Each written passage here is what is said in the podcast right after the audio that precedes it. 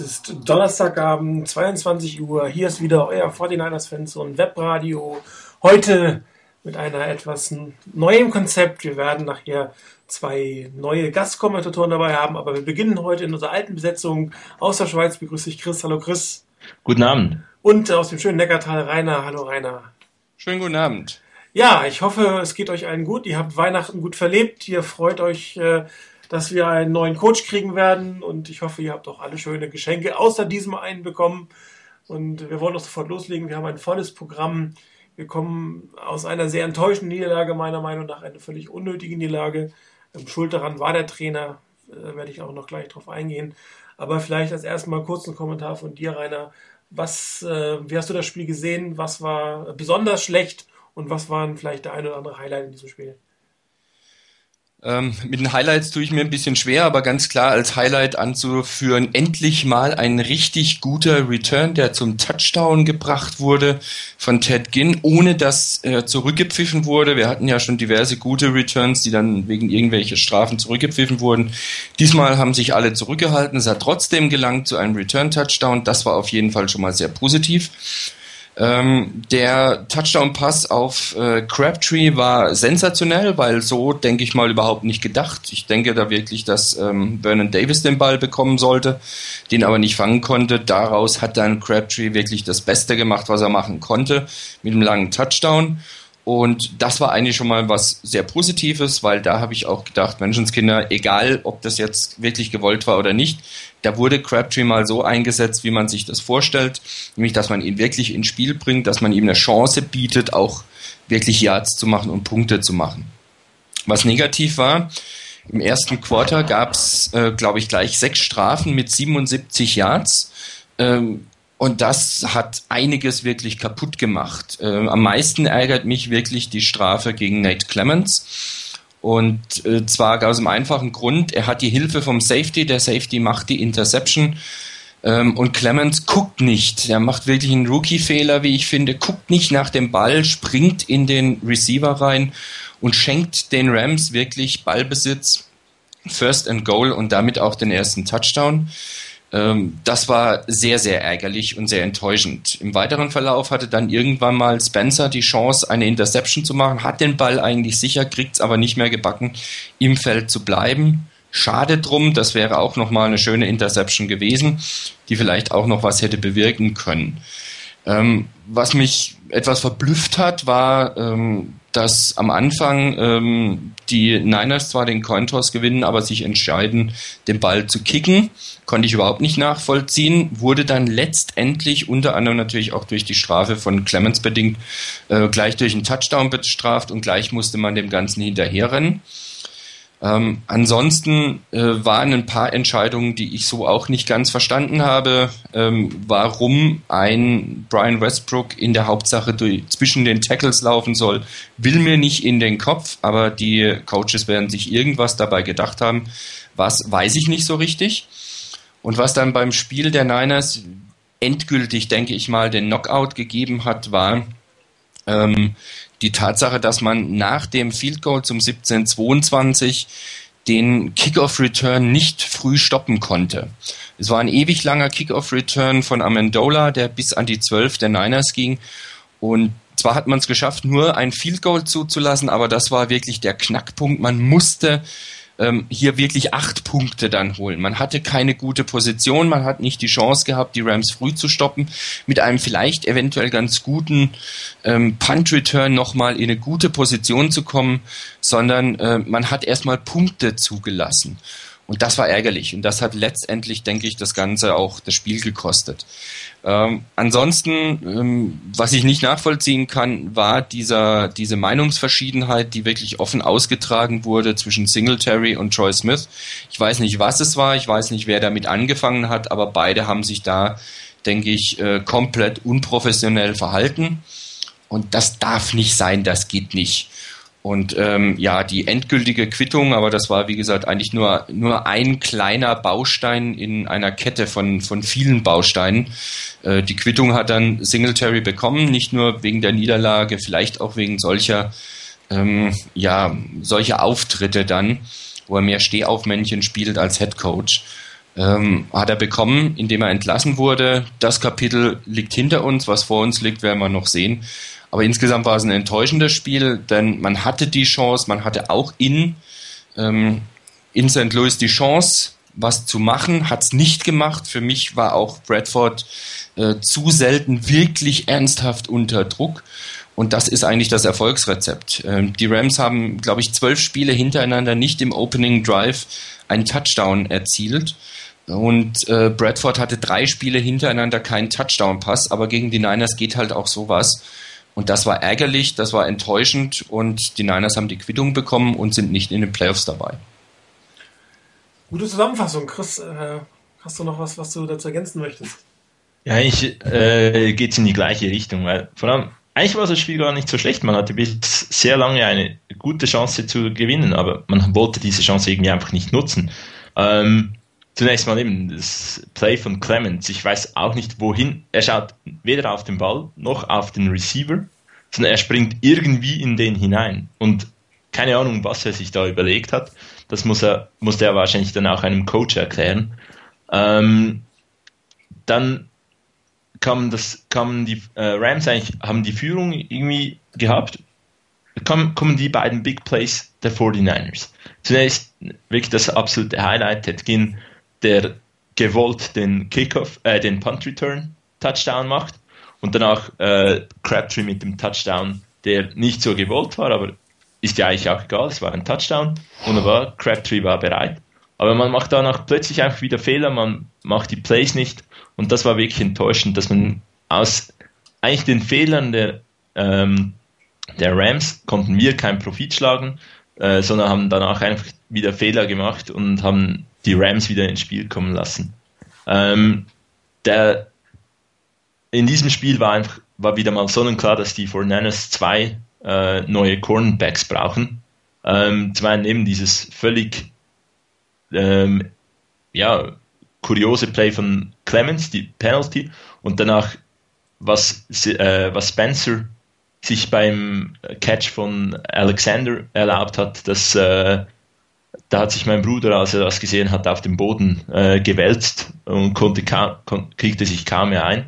Äh, was er da überlegt hat, ich, ich weiß auch nicht, wer, wenn der andere nicht mit äh, einem Stollen auf, außerhalb des Feldes gestanden wäre, wäre es sofort der Touchdown gewesen und ähm, er müsste eigentlich den Loser of the Year Award bekommen, äh, Spencer. Die Offense, die hat einfach nicht wirklich über den Lauf funktioniert. Ähm, das war aber auch, denke ich, mit, der, mit der, dieser Quarterback-Geschichte ähm, nicht wirklich verwunderlich, zumindest nicht für mich. Die, die Reihenfolge, wie die Quarterbacks gespielt haben, hat für mich keinen Sinn gemacht. Weil eigentlich sagt man die ganze Zeit, ja, ähm, Troy Smith ist limitiert und man kann mehr machen mit, äh, mit Alex Smith, aber Troy Smith ist ein bisschen mehr der, der Gamer. Dann muss für mich einfach ganz klar Alex Smith das Spiel starten und wenn er es nicht auf die Reihe kriegt, dann bringe ich Troy Smith. Aber irgendwie müsste das von Anfang an ähm, viel besser geplant sein, ist aber nur ein weiteres Puzzlestein in äh, dieser Saison der 49ers. Ähm, wenn ich in Woche 16 oder 15 keinen klaren Starting Quarterback habe, dann habe ich so oder so in der Offense ein Problem. Ähm, die Quittung haben wir bekommen oder hat vor allem Mike Singletary bekommen. Äh, er ist entlassen, wir sind nicht in den Playoffs, wir können uns das beruhigt anschauen und auf gute Playoff-Spiele hoffen. Ähm, ansonsten eben, es ist einfach enttäuschend, dass wir einmal mehr aus guten, guten Möglichkeiten mit einer Führung äh, plötzlich wieder Fehler machen und das Ganze nicht ins Trockene bringen. Das war wirklich sehr enttäuschend. Ähm, die beiden Big Plays haben wirklich Spaß gemacht äh, und zeigen, dass vor allem Ted Ginn als Returner und vielleicht auch Crabtree als Receiver durchaus Zukunft haben. Ja, also ähm, ich fühlte mich in dem, was ich in der letzten Sendung gesagt habe, zum Troy Smith absolut bestätigt. Ähm, die, die, die Rams wussten genau, was, was sie mit ihm machen müssen, wie sie ihm beikommen konnten. Da ist eigentlich nicht wirklich was passiert. Die Statistiken waren grauenhaft. Ich meine, er hatte sieben von 19 am Ende des oder Anfang des vierten Quartals, als er dann ausgewechselt wurde. Für 153 Yards. Dieser, dieser Touchdown war, natürlich sah schön aus, aber es war einfach Glück. War schlecht geworfen auf, auf Crabtree, äh, auf, auf Davis, der vielleicht hätte fangen können, aber es war kein guter Pass. und Glück gehabt, dass wirklich hinten draus was geworden ist. Ansonsten hätte das Ganze noch schlechter ausgesehen. Und ähm, ich hatte eigentlich in dem Moment, äh, wo ich gesehen habe, dass, dass ich Smith und äh, äh, Singletary an der Zeitenlinie anbrüllen, gesagt, jetzt ist der Zeit, ihn raus, die Zeit, ihn rauszunehmen. Das war, glaube ich, Mitte des dritten Quarters und äh, ich bin fest überzeugt, wenn sie ihn dann rausgenommen hätten, dann hätten wir das Spiel auch gewonnen im Endeffekt. Ähm, da war noch genug Zeit, was zu machen. Da hätte Smith, Smith Alex in diesem Fall nicht nur auf Teufel komm raus aus der Shotgun werfen müssen, da hätte man noch ein bisschen mit Finesse spielen können, hätte genug Zeit gehabt, da am Ende was, was was zu reißen. Ähm, also erst die Fehlentscheidung, Troy Smith überhaupt zu bringen und dann die Fehlentscheidung, ihn nicht spätestens zu diesem Zeitpunkt, ich hätte ihn glaube ich schon zur Halbzeit rausgenommen. Ähm, er hat nicht gut gespielt, die von das haben zur Halbzeit äh, schreckenderweise geführt, muss man fast sagen. Das ist natürlich schwierig, dann äh, jemanden rauszunehmen als Starting Quarterback, aber das war nicht eines Starters würdig und absolut enttäuschend. Und ich kann alle, die auf dem Board froh waren, dass Troy Smith gestartet hat, einfach nicht verstehen. Ich weiß nicht, was man da noch sehen wollte. Er, er hat gezeigt in den Spielen, wo er bisher gestartet hat, dass er maximal ein Nummer zwei, vielleicht ein Nummer drei Quarterback, aber nie ein Nummer eins Quarterback war. Und dafür hätte man dieses Spiel einfach nicht in den Sand setzen müssen, wo es doch noch um die Playoffs gegangen ist. Es war ein absolut gewinnbares Spiel. Ähm, ich, ich glaube, die 49ers waren in Summe nicht unbedingt das schlechtere Team. Man hat die Rams ähm, Gerade das Laufspiel, wie üblich gegen die Rams in letzter Zeit, eigentlich gut im Griff gehabt. Ein bisschen wenig Druck auf Sam Bradford ausgeübt, ein paar blöde Fehler. Aber ohne diese Fehler wären die Touchdowns nicht, muss man einfach mal sagen. Die beiden Touchdowns waren eindeutig Fehler der Defense Backs und äh, vor allem der erste wäre definitiv so nicht gekommen, äh, wenn mein äh, Lieblingsspieler in der im defensiven Backfield nicht mal einen weiteren Big Mistake in dieser Saison gemacht hätte. Das muss man eindeutig so sagen. Und ähm, und daher finde ich es persönlich eigentlich schade. Ich hätte mir viel, viel mehr erhofft, trotz Troy Smith. Gerade weil ich gedacht habe, dass das dass Singletary ihn dann rausnimmt, wenn man sieht, dass es keinen Zweck hat. Und das war nicht zu diesem Zeitpunkt, wo er wirklich rausgenommen wurde. Sehr enttäuschend sozusagen im Endeffekt. Ähm, ansonsten Laufspiel wie üblich nicht wirklich da gewesen. Äh, Westbrook hatte zwar vier Yards im Schnitt, aber nur zehn Carries. Das ist eigentlich auch nicht wirklich das, was man sehen will. Äh, Anthony Dixon nochmal zwei dazu, also 16 Laufspiele ähm, eine balancierte Offense sieht anders aus und äh, die 49ers können schlichtweg nicht vernünftig laufen. Und ähm, ich glaube, das wird fast noch eine größere Baustelle für den Coach sein als Quarterback, dieses Laufspiel in Gang zu bringen. Denn egal, wer hinterher da kommt, wenn das Laufspiel nicht funktioniert, dann, dann wird auch die Offense nicht funktionieren, weil ich nicht glaube, dass ein, ein äh, Quarterback in der Qualität von ähm, Peyton Manning oder Tom Brady zu uns finden wird, die können auch ohne Laufspiel einigermaßen spielen, aber alle anderen brauchen das Laufspiel. Also in Summe extrem enttäuschend, trotz der beiden Big Plays, die man natürlich lobend erwähnen kann, aber ähm, aufgrund der Niederlage sind sie eigentlich fast bedeutungslos und ähm, ich bin extrem enttäuscht gewesen von, von der Coachingleistung, wie immer. Und ähm, die einzig richtige Entscheidung, die jetzt gefällt wurde, war eigentlich Mike Singletary gehen zu lassen auch jetzt zu diesem Zeitpunkt, das können wir gleich nochmal, ähm, haben wir auch gleich als Tagesordnungspunkt, ähm, das ist für eine Franchise, die in, in oder ein, ein, Team, was, was in die Playoffs kommen will, war das nix, also wirklich gar nichts, unter aller Sau. Äh, da war, die Spieler haben es, glaube ich, versucht zu kämpfen, bis auf das defensive Backfield. Was die gemacht haben, das werden wir alle nicht erfahren. Es war ein wirklich relativ gutes Spiel, sowohl von Davids als auch von Crabtree. Das sind so die beiden positiven Dinge, die ich mitnehme neben dem Return Touchdown, äh, dass unsere beiden Key Player auch, auch Key Plays gemacht haben. Ähm, egal wer dann da Quarterback gespielt hat. Und das sind so Lichtblicke, die man ins Jahr 2010 mit, nee, 2011 haben wir nächstes Jahr mitnehmen kann, in der Hoffnung, dass, dass, dass man einen Quarterback findet, der die beiden noch besser absichert. Die Konsequenz haben wir, glaube ich, alle schon gesagt. Mike Singletary ist nicht mehr Head Coach der 49ers. Ähm, die richtige Entscheidung, glaube ich, sind wir uns alle einig, aber ähm, Rainer, war es die richtige Entscheidung zu diesem Zeitpunkt oder war es zu früh oder doch zu spät? Wie siehst du das?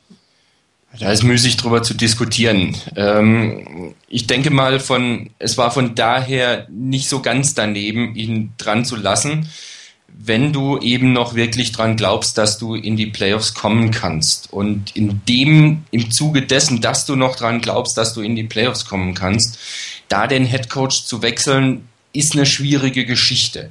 Also da würde ich jetzt niemandem auch einen Vorwurf machen. Ähm, wahrscheinlich hätten wir uns ja schon gewünscht, dass das vielleicht ein bisschen früher passiert.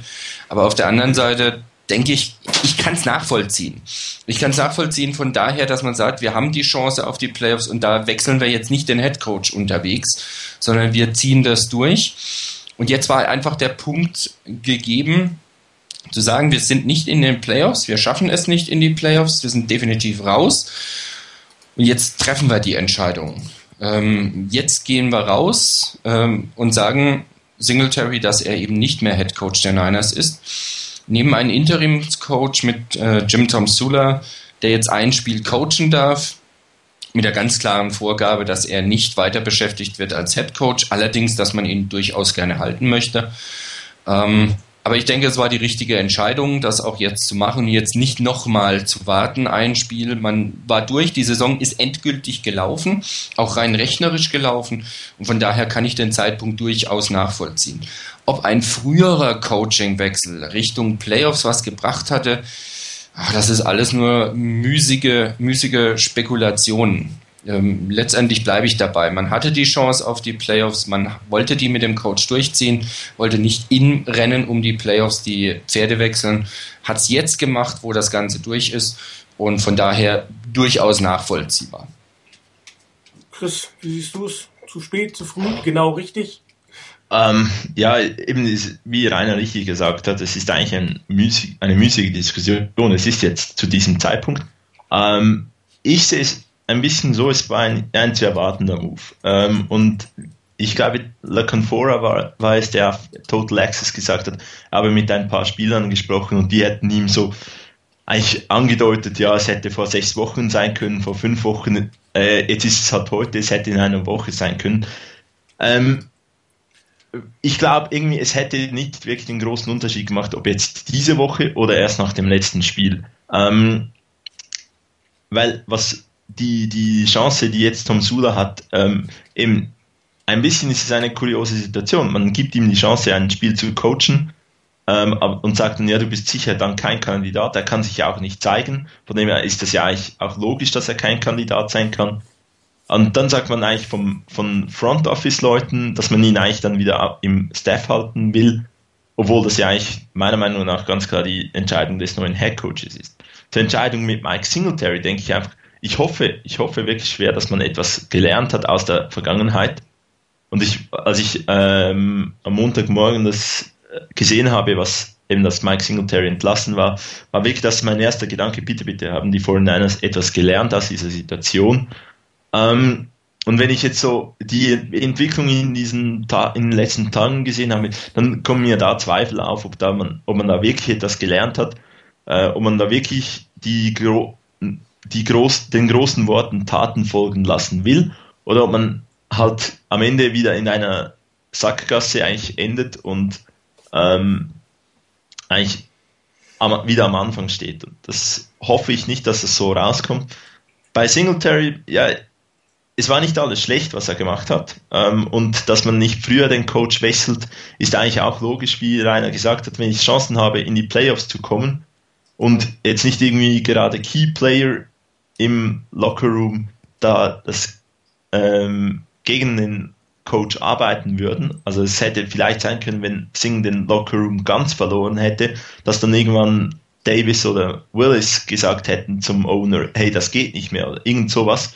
Aber das scheint, das ist nicht der Fall gewesen. Das Team hat nie merkbar gegen den Coach gespielt und das, da muss man eigentlich Singletary auch ein bisschen loben in einer schwierigen Situation, hat er es offenbar geschafft, das Team wenigstens zu so weit zu motivieren, dass die ihre Leistung bringen wollten.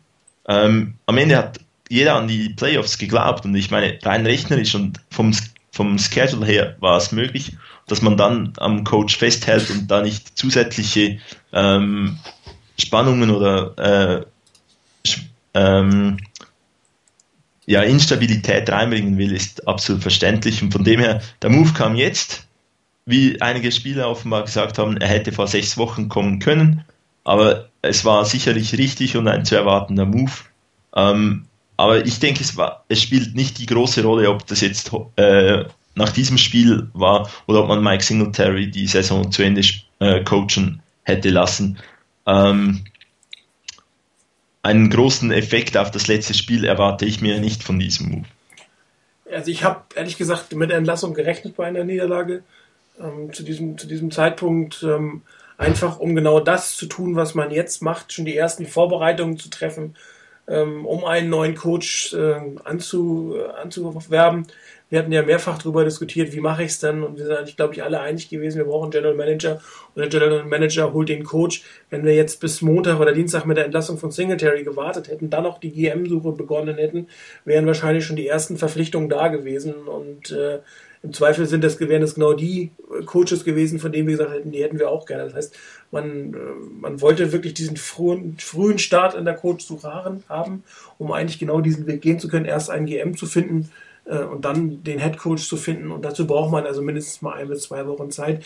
Ähm, wahrscheinlich hätte man Singletary eine Woche früher schon entlassen, wenn da schon die Playoffs ähm, außer Reichweite gewesen wären, hätte man noch eine Woche länger Zeit gehabt, um genau äh, diesen Due Diligence-Prozess, den man jetzt macht, äh, durchgehen zu können.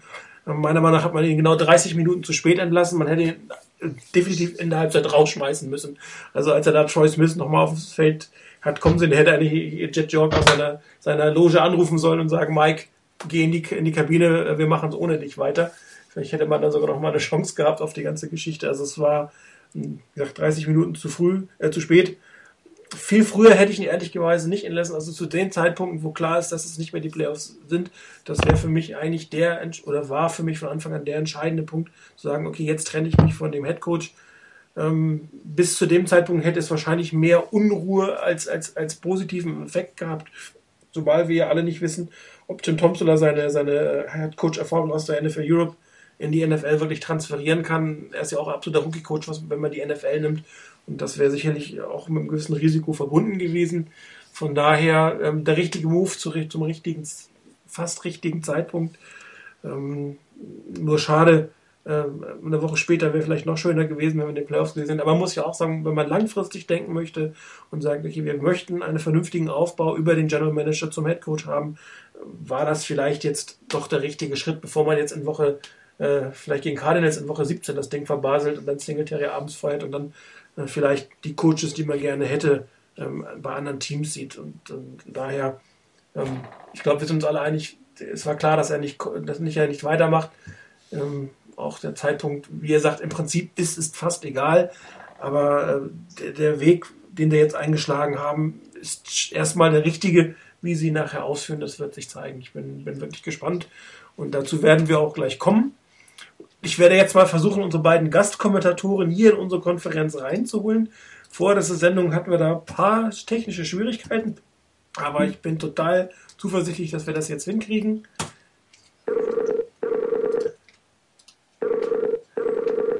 Ich nehme an, ihr hört das auch schon klingeln. Hallo Christian. Hallo Martin. Wunderbar. Hallo Marek. Hallo, hier ist Marek. Ja, wunderbar. Also ich begrüße ähm, jetzt bei uns in der Konferenz Marek zum ersten Mal dabei. Hallo Marek. Hi. Und äh, Christian habt ihr letzte Woche schon als Ersatz für Chris gehört. Hallo Christian. Ja, einen wunderschönen guten Abend. Schön, dass es bei euch beiden geklappt hat. Äh, wir haben jetzt, glaube ich, zwei spannende Themen.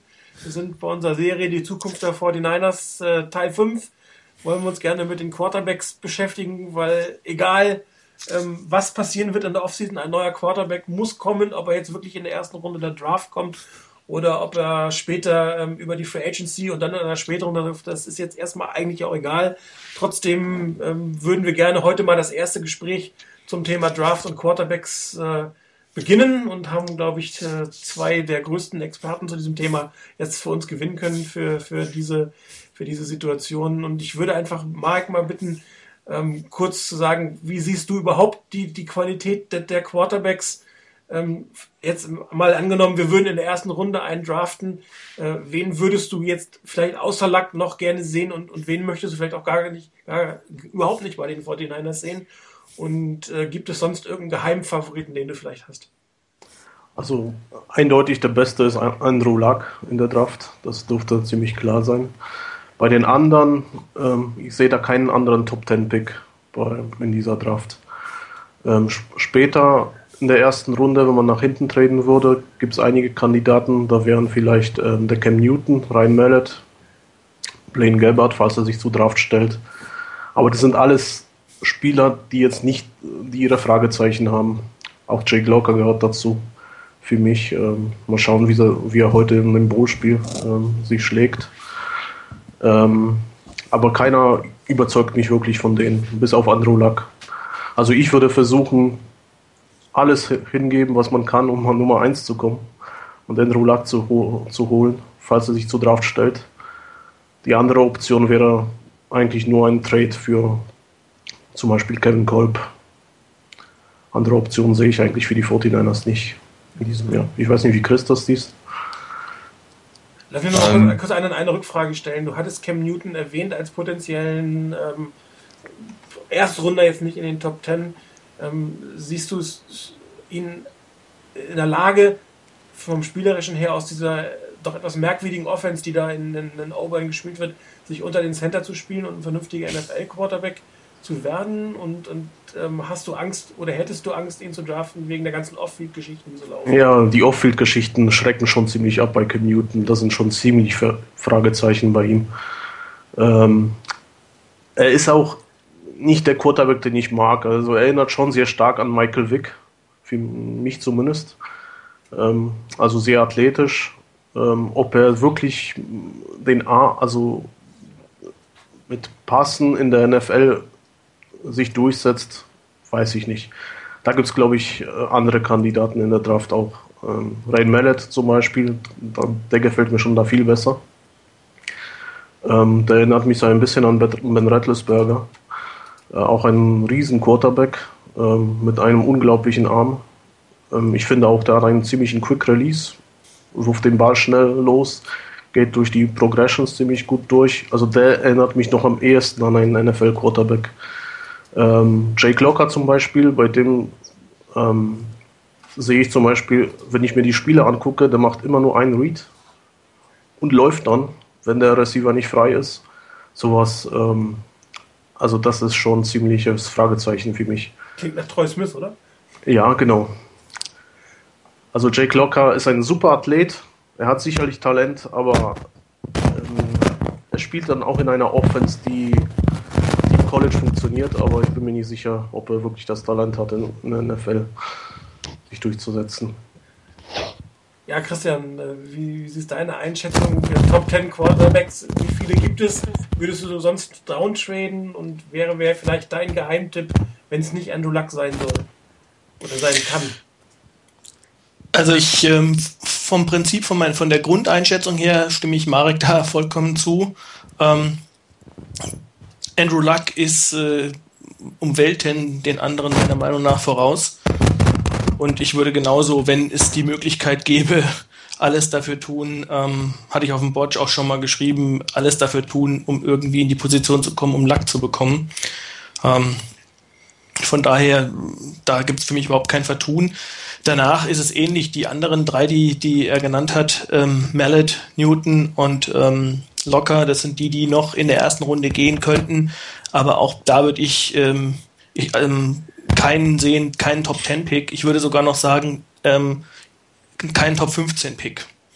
Ähm, also, die haben für mich alle so große Fragezeichen. Ähm, das würde ich so, also ich würde vorne an, an 49ers Stelle keinen von denen draften dann muss, dann muss man schon wirklich nach hinten traden.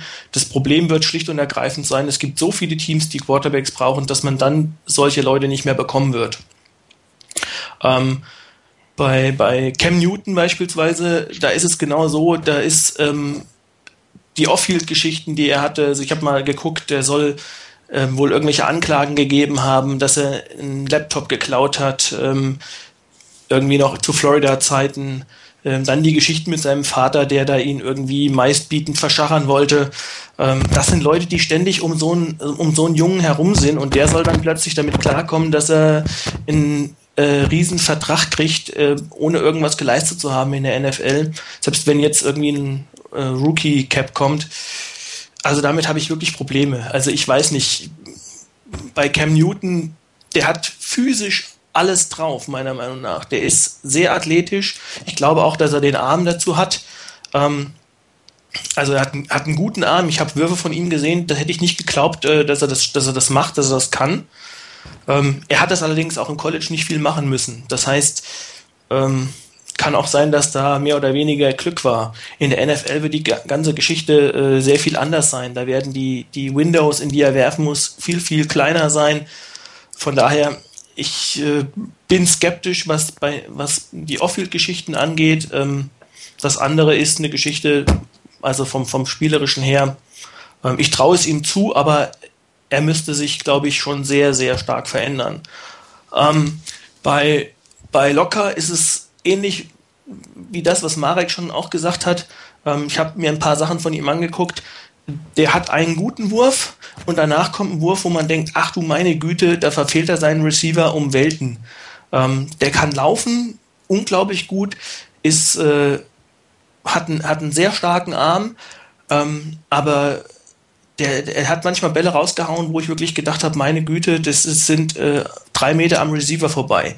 Was man ihm allerdings zugutehalten muss, wohl in dieser Saison, er hat wohl verletzt gespielt. Also er hatte wohl eine Rippenverletzung, die ihn sehr stark beeinträchtigt hat. Und was auch noch wirklich erschwerend hinzukommt, Washington war schon wirklich ein grottenschlechtes Team. Also ähm, die O-Line hat ihn häufig im Stich gelassen. Äh, von daher hat auch äh, seine Probleme. Ich glaube, auch bei Jake Locker wird es so sein, der wird nicht von Anfang an starten.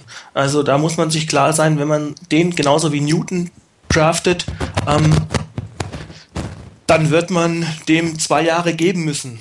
Minimum, meiner Meinung nach, und ähm, wird den lernen lassen müssen. Ähm, am ehesten sehe ich es da wirklich noch mit, mit Ryan Mallet, dass ich dem zutraue, äh, es etwas schneller zu schaffen in der NFL.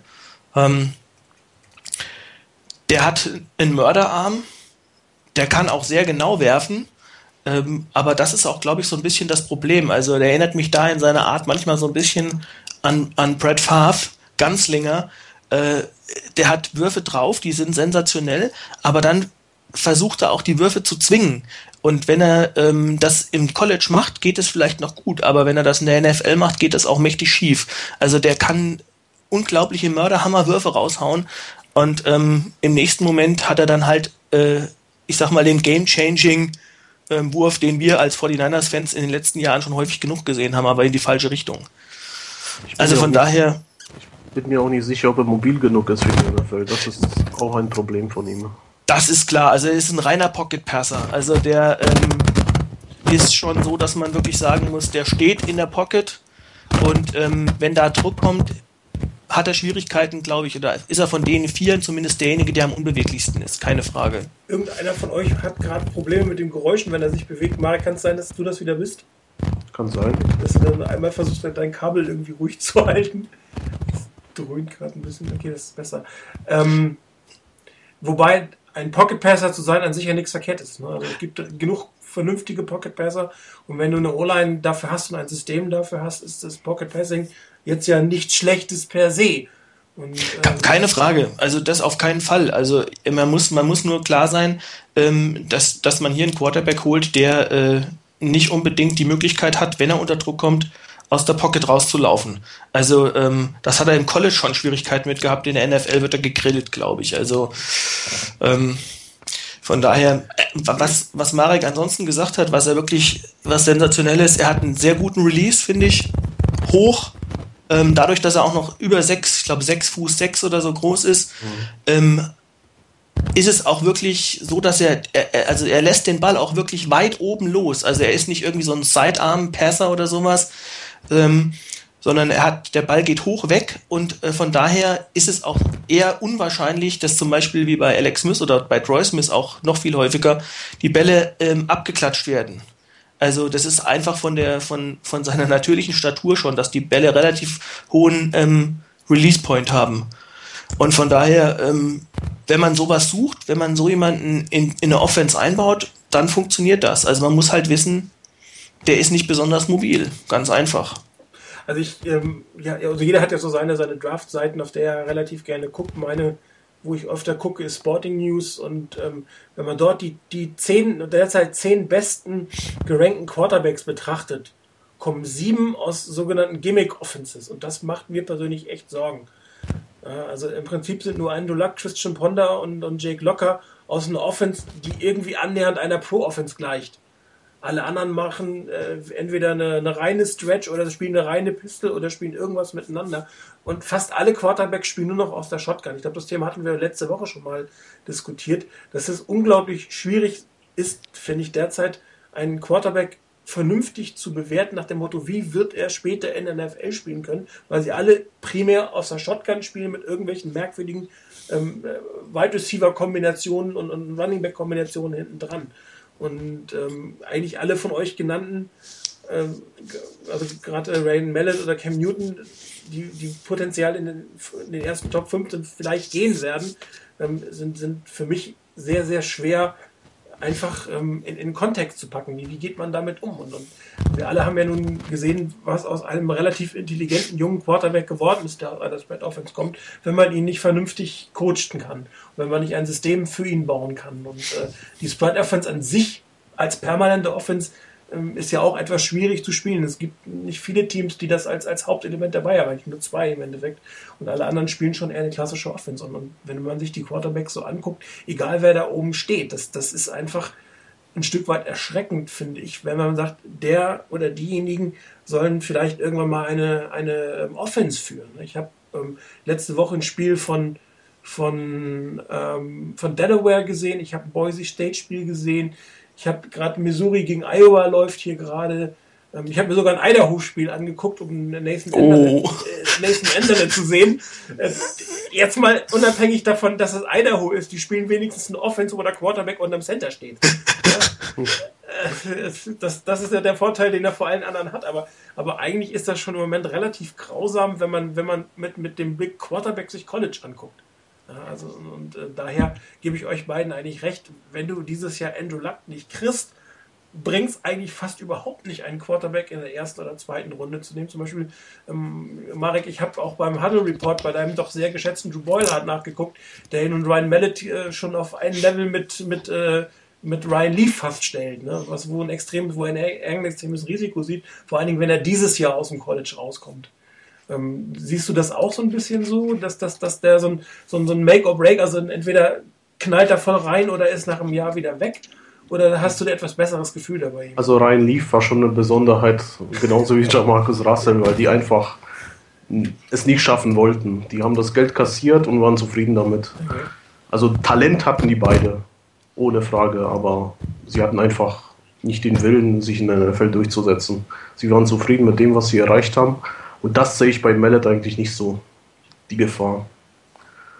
Ähm, aber diesen, mit dieser Gimmick-Offense im College, das Problem wirst du in den nächsten Jahren noch verstärkt haben, weil immer mehr Colleges umstellen, umstellen auf diese Offenses. Wobei man auch sagen muss, auch die NFL geht da in die Richtung. Also wenn man sich so New England teilweise anguckt, ähm, was die mittlerweile spielen, oder auch diese Wildcats, die immer mehr kommt äh, in die NFL, auch die NFL wird sich anpassen müssen, weil es wird keine Quarterbacks mehr geben, die in der Pro-Offense spielen aus dem College. Wobei die es ja können, also sowohl Manning als auch Brady können vernünftig. Ich meine, die werden immer in einer, in einer weit offenen Offense spielen, die werden jetzt nicht mit einer, mit einer Power-Formation, die werden immer mit drei, vier Wide Receivers da stehen, aber die können ja normal aus, aus, aus dem Center Natürlich, ein normales Spiel aufziehen, wenn es denn sein muss. Natürlich, aber das Problem hast du nun mal, weil, weil im College wird wenig Pro-Offense gespielt, also traditionelle Pro-Offense. Ich, ich erwarte, was ich persönlich so ein bisschen erwarte, ist, dass die, die, die Quarterbacks, die wirklich NFL-Ambitionen haben, verstärkt auf die Colleges irgendwann gehen werden, die noch halbwegs diesen Stil spielen werden. Es gibt ja immer noch ein paar. Also in der Pac-10 ist ja bis auf zwei, glaube ich, UCLA und, und Oregon doch noch relativ traditionell. Notre Dame ist relativ traditionell. Ähm, also es wird immer noch ein paar Colleges geben und ich erwarte eigentlich, dass viele Quarterbacks, die wirklich den Drang haben oder die, die das Talent haben, in die NFL zu gehen, sich verstärkt diese Colleges aussuchen werden, um, um da ähm, sich ausbilden zu lassen. Weil einfach das Risiko, dass, dass du deine, das, das, College ist ja eine Ausbildung für die NFL. Und das Risiko, was du eingehst, dass du, wenn du so eine Offense lernst, dass du einfach das Falsche lernst. Ne? Also ich, ich glaube auch nochmal ergänzend, ähm, ich glaube, dass das im, im ähm, diese Entwicklung, die wir im, in der NFL sehen, dass dazu auch so ein paar Gimmick-Elemente kommen. Ich glaube nicht, dass das sich so stark ähm, äh, vor, weiter fort oder dass sich das weiter fortsetzen wird, beziehungsweise sowas wird es vielleicht immer mal in, in, in Ausprägungen geben, aber ich glaube, der, der große Unterschied zwischen NFL und College ist schlicht und ergreifend, dass diese Gimmick-Geschichten im College einfach viel besser funktionieren, weil die Leistungsdichte nicht so groß ist. Genau. Ähm, da kann man mit, mit Geschwindigkeit, ähm, mit Speed noch unglaublich viel machen. Da kann man eben als äh, Running Back, äh, wenn es durch die Mitte gerade nicht funktioniert, nochmal abbrechen und über außen gehen, weil dann einfach die, die Ends oder die, die Safeties und die Cornerbacks, die dann ähm, Outside Containment haben, einfach nicht schnell genug sind oder viele nicht schnell genug ja. sind und ähm, das würde in der NFL so nicht funktionieren. Das heißt, da, alleine deshalb ist das meiner Meinung nach schon natürlich begrenzt, dass solche Geschichten sich ähm, in der NFL durchsetzen. Was ich vielmehr glaube, was passieren wird, ist, es wird wirklich pro Jahr nur noch eine Handvoll, was ja schon übertrieben ist, nur noch einige wenige Quarterbacks geben, die ähm, die Möglichkeit haben, aus dem College heraus direkt in der NFL zu gehen und zu starten. Und darüber hinaus wird man schlicht und ergreifend viel Entwicklungszeit brauchen für Quarterbacks. Ähm, und ähm, das, das wird dann wahrscheinlich eher die Entwicklung sein. Und ähm, das hat man ja jetzt in diesem Jahr wunderbar. Das ist auch so für mich so das Fazit, was ich aus dieser Quarterback-Klasse sehe. Man hat eine Quarterback-Klasse, wo es verschiedene Quarterbacks gibt, die sehr viele verschiedene Talente mitbringen, ähm, aber wirklich nur ein einziger meiner Meinung nach da ist, der ähm, diese Sache so weit fortentwickelt hat, dass man sagen kann, ich würde sagen, der ist NFL-ready. Und was danach kommt, sind Projekte, nichts anderes. Und ähm, diese Projekte, die sind mehr oder weniger weit fortgeschritten oder haben verschiedene ähm, Tools, mit denen man arbeiten kann. Und je nachdem, wie gut die ausgeprägt sind, wird derjenige höher oder weniger hoch gedraftet. Ähm, und von daher, also die Quarterback-Klasse hat auch danach noch ein paar Leute, die, wo ich denke, da hat man das ein oder andere, wo man mitarbeiten kann. Aber ob das wirklich ein, später ein NFL-Quarterback bei rauskommt, das vermag ich äh, also von hier aus nicht zu sagen. Also das wäre vermessen. Wenn ich das wüsste, würde ich wahrscheinlich irgendwo in einem Scouting-Department arbeiten. Ähm, ein Quarterback, der noch aus einer halbwegs pro-nahen Offense kommt, ist Christian Bonder von Florida State. Ähm, yep. Christian, wir haben uns schon mal über den äh, relativ ausgiebig unterhalten. Trotzdem frage ich dich gleich damit, aber erstmal Marek, Christian Ponder, wie, wie, siehst du das? Vielleicht etwas für, für Mitte der zweiten Runde oder Anfang der zweiten Runde oder auch noch zu hoch für ihn? Ich denke, es ist noch ein bisschen zu hoch für ihn. Ich hätte ihn in der dritten gesehen, aber ich habe Florida State dieses Jahr nicht so oft spielen gesehen. Also ich weiß nicht, wie, ob Christian das mehr gesehen hat, aber ich habe den nicht so oft spielen sehen wie jetzt die anderen. Ähm, jetzt schon genannten. Ja, Christian, wir hatten die Diskussion ja schon mal relativ ausgiebig zu Christian Ponder. Ja, wir haben, wir haben ja ähm, witzigerweise da, glaube ich, auch ähm, haben wir da irgendwie mal drüber gesprochen und sind fast zu dem gleichen Ergebnis gekommen, wie was Marek jetzt gesagt hat, also Drittrunde. Ähm, ja. Vorher würde ich eigentlich nicht dran gehen. Ähm, okay, ob das jetzt Ende zweite Runde, Anfang dritte Runde ist oder äh, was weiß ich, 58 oder 66, je nachdem, das ist dann eine Geschichte, das ist eigentlich egal, aber so, wenn wir sagen, wenn die 49ers haben in der zweiten Runde einen Pick und der ist am Anfang, da wäre es mir definitiv zu hoch. Ähm, Ponder ist einer der, ähm, ja, wie soll ich sagen, Check of all Trades. Der kann alles so ein bisschen, aber nichts richtig. Ähm, ist böse gesagt, aber ähm, oder hört sich vielleicht böse an, aber er ist einer, er ist ein, er hat eine gute, ist gute, ähm, hat eine gute Armstärke, aber nicht übertrieben. Also kann die kurzen und mittleren Distanzen kann er gut ähm, je weiter der Wurf wird, desto ähm, schwieriger wird es. Also zumindest das, was ich diese Saison gesehen habe. Ähm, er hat eine halbwegs ordentliche Mobilität, kann auch laufen, ähm, macht das eigentlich auch in der Pocket ganz gut, äh, spielt unterm Center, spielt aus der Shotgun.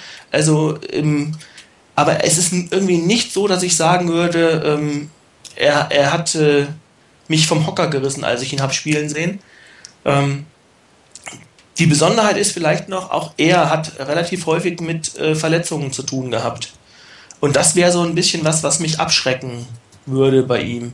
Also ähm, hat nicht nur diese Saison, sondern auch ähm, hat vor der Saison eine Verletzung gehabt, Offseason, in der Saison hat er eine Ellenbogenverletzung gehabt. Also von daher, das ist ein bisschen, bisschen schwierig, aber ähm, insgesamt würde ich sagen, wenn man so jemanden Ende der zweiten, Anfang der dritten Runde bekommen würde, ähm, wäre das, wär das okay. Ähm, damit kann man arbeiten. Ich glaube, auch er bräuchte noch ein bisschen Zeit. Ähm, aber nichtsdestotrotz, äh, ähm, also ich glaube, dass das, äh, das wiederum nicht funktionieren wird, weil der wird in der dritten Runde nicht mehr da sein. Das, das heißt, das befürchte ich auch, das nehme ich auch an.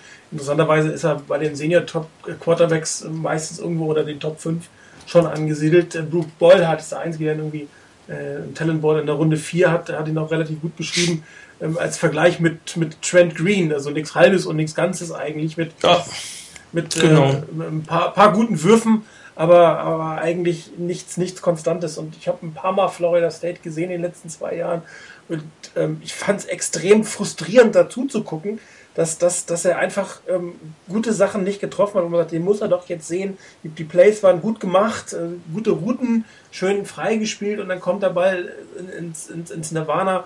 Also als Coach äh, muss man da wirklich, glaube ich, ausrasten, wenn man das letztendlich liest. Ne? Also die 49 können auch nicht auf die dritte Runde warten, ähm, weil sie haben ja gar keinen Quarterback für das nächste. also entweder man draftet Luck oder ja, was macht man sonst, ja? Ja, genau. Schwierige Sache. Also, also was die 49ers, was es ansonsten das angeht, ist vollkommen klar. Wenn man, wenn man nicht, wenn man sagt, man draftet Andrew Luck nicht, dann muss man irgendwoher ähm, einen Quarterback bekommen aus der Free Agency oder man muss, ähm, auch wenn jetzt natürlich alle wieder schreien werden, oder man muss halt überlegen, ob man Alex Smith behält, weil es ist meiner Meinung nach ähm, so hart sich das anhört, aber der fähigste Quarterback auf dem Roster. ähm, ist, ist nun mal leider so, aber beißt die Maus keinen Faden ab. ich habe ja heute eigentlich auch schon geschrieben, es, es, es, es, es könnte Schlimmeres passieren, als du, wenn du einen, Quarter, einen Coach hast, der Quarterbacks oder mit Quarterbacks umgehen kann und Alex Smith vielleicht nochmal 10, 20 Prozent oben drauf packt und das dem bringt, was, was er spielen kann. Dann könnte man vielleicht noch ein bis zwei Jahre mit ihm leben, bevor man wirklich das draftet, was derzeit da ist. Ne? Ich glaube ja, aber nicht, dass Alex Smith noch in San Francisco bleiben will. Nee, das kann ich auch, würde ich dann auch verstehen, ehrlich gesagt. Ja, klar. ähm, Nochmal eine Frage zu, zu zwei, drei anderen Spielern. Ähm, Pat Devlin äh, von, von Delaware, gleiches College, von dem Joe Flacco kam, der hat, auch wenn er jetzt nicht der Top-Quarterback ist, den Transfer von, von dieser reinen Spread-Offense, ich habe die gestern erst gesehen, wirklich eine reine Spread-Offense, ähm, in die NFL geschafft. Ähm, hat teilweise ganz gut gespielt, teilweise habe ich auch wirklich nur den Kopf geschüttelt. Wäre das für euch eine Option, so eine Etage tiefer zu gehen oder glaubt ihr, dass das mit, mit Rettisberger und, und Flecko eher ein bisschen Glück war, dass die beiden sich so durchsetzen konnten? Also Glück kann man immer in der Draft haben. Also man kann auch in der sechsten Runde noch einen Tom Brady bekommen. Das ist ja nie, nie ausgeschlossen, aber ähm, also das Problem ist, dass die 49ers einen Starter brauchen und keine Prospects. Also ich weiß jetzt nicht, was sie jetzt von Nate, Davis halten. Mal gucken, was der neue Coach von ihm hält. Aber so einen wie Pat Devlin haben, haben sie eigentlich schon halt mit Nate, Davis. Ja, ist richtig. Ähm. Also dass, dass äh, Pat Devlin von Delaware kommt, ist aber auch das Einzige, was er mit Joe Flacco gemeinsam hat. also ähm, die sind, das ist zwar auch wieder ein großer Quarterback, aber ähm, der ist meiner Meinung nach auf keinen Fall mit einer Stufe, auf einer Stufe mit Joe Flacco. Und ähm, ich weiß nicht, ich glaube, im Moment lebt, ist, ist es kein schlechter, das ist ein Developmental Quarterback, ähm, aber ähm, so jemanden würde ich, also ich nicht normalerweise vor Runde 3, 4 draften. Ähm, wenn man mal überlegt, Joe Flacco ist damals in dem Jahr gestartet, ich weiß, das war dann damals der Geheimtipp von so ein paar Leuten, so ein paar, die sich schon irgendwie schon zwei Jahre vorher mit irgendwelchen ähm, Small School Prospects beschäftigt haben, der dann am Anfang, ja, den könnte man in der siebten, sechsten Runde draften und dann kletterte der immer mehr die Draftboards nach oben und am Ende war er in Runde eins. Also, ähm, und irgendwie habe ich so ein bisschen das Gefühl, dass bei Pat Devlin ähm, sich ein paar dann daran erinnern, oh, der kam auch von Delaware, hm, der ist auch sechs Fuß vier groß, Flecko 6'5, hm, das ist ja fast genau das Gleiche. Okay, die nehmen wir. Also ich übertreibe jetzt mal, aber ähm, ich glaube, ansonsten haben die nicht viel gemeinsam. Ähm, diese Frage, Nick Foles ist, glaube ich, Junior. Ähm, Nick Foles ist, ist Junior, ja. Könnte aber durchaus rauskommen. Ähm, ja, gestern, glaube ich, kein, kein wirklich tolles Spiel gemacht, wenn ich es richtig mitbekomme. Nein. Also Nick Foles könnte rauskommen, Terrell Pryor von Ohio State könnte rauskommen. Ja, habe ich jetzt. Halte ich sogar nee, der noch. kommt nicht. Kommt nicht, okay. Kommt nicht. Hab, ähm, also es scheint nicht zu gehen. Ähm, Tressel hat die Jungs unter Druck gesetzt. Ihr dürft nach dem Motto, ihr dürft nur am Bowl-Spiel teilnehmen. Also die fünf, die jetzt suspendiert wären Anfang des Jahres. Äh, Okay. Wenn ihr auch nächstes Jahr zurückkommt und alle haben ihm zugesagt, dass sie zurückkommen, das kann sich immer noch ändern.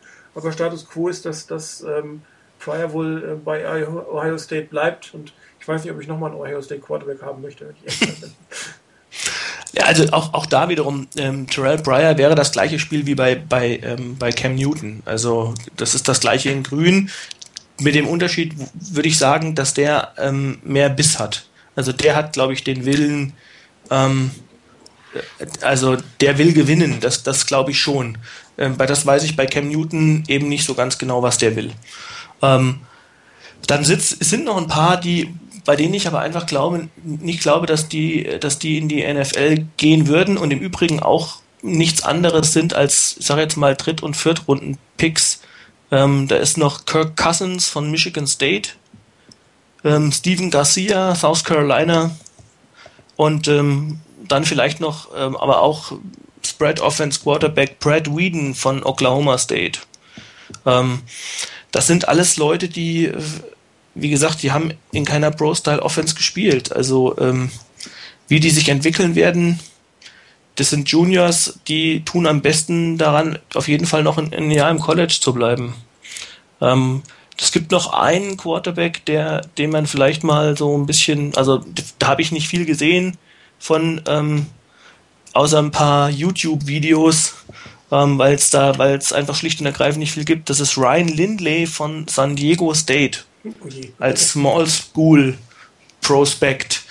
Aber auch da wiederum ähm, dritte Runde, vierte Runde, wenn der rauskommen würde, ich glaube früher nicht. Also das ist, es hilft uns nicht weiter.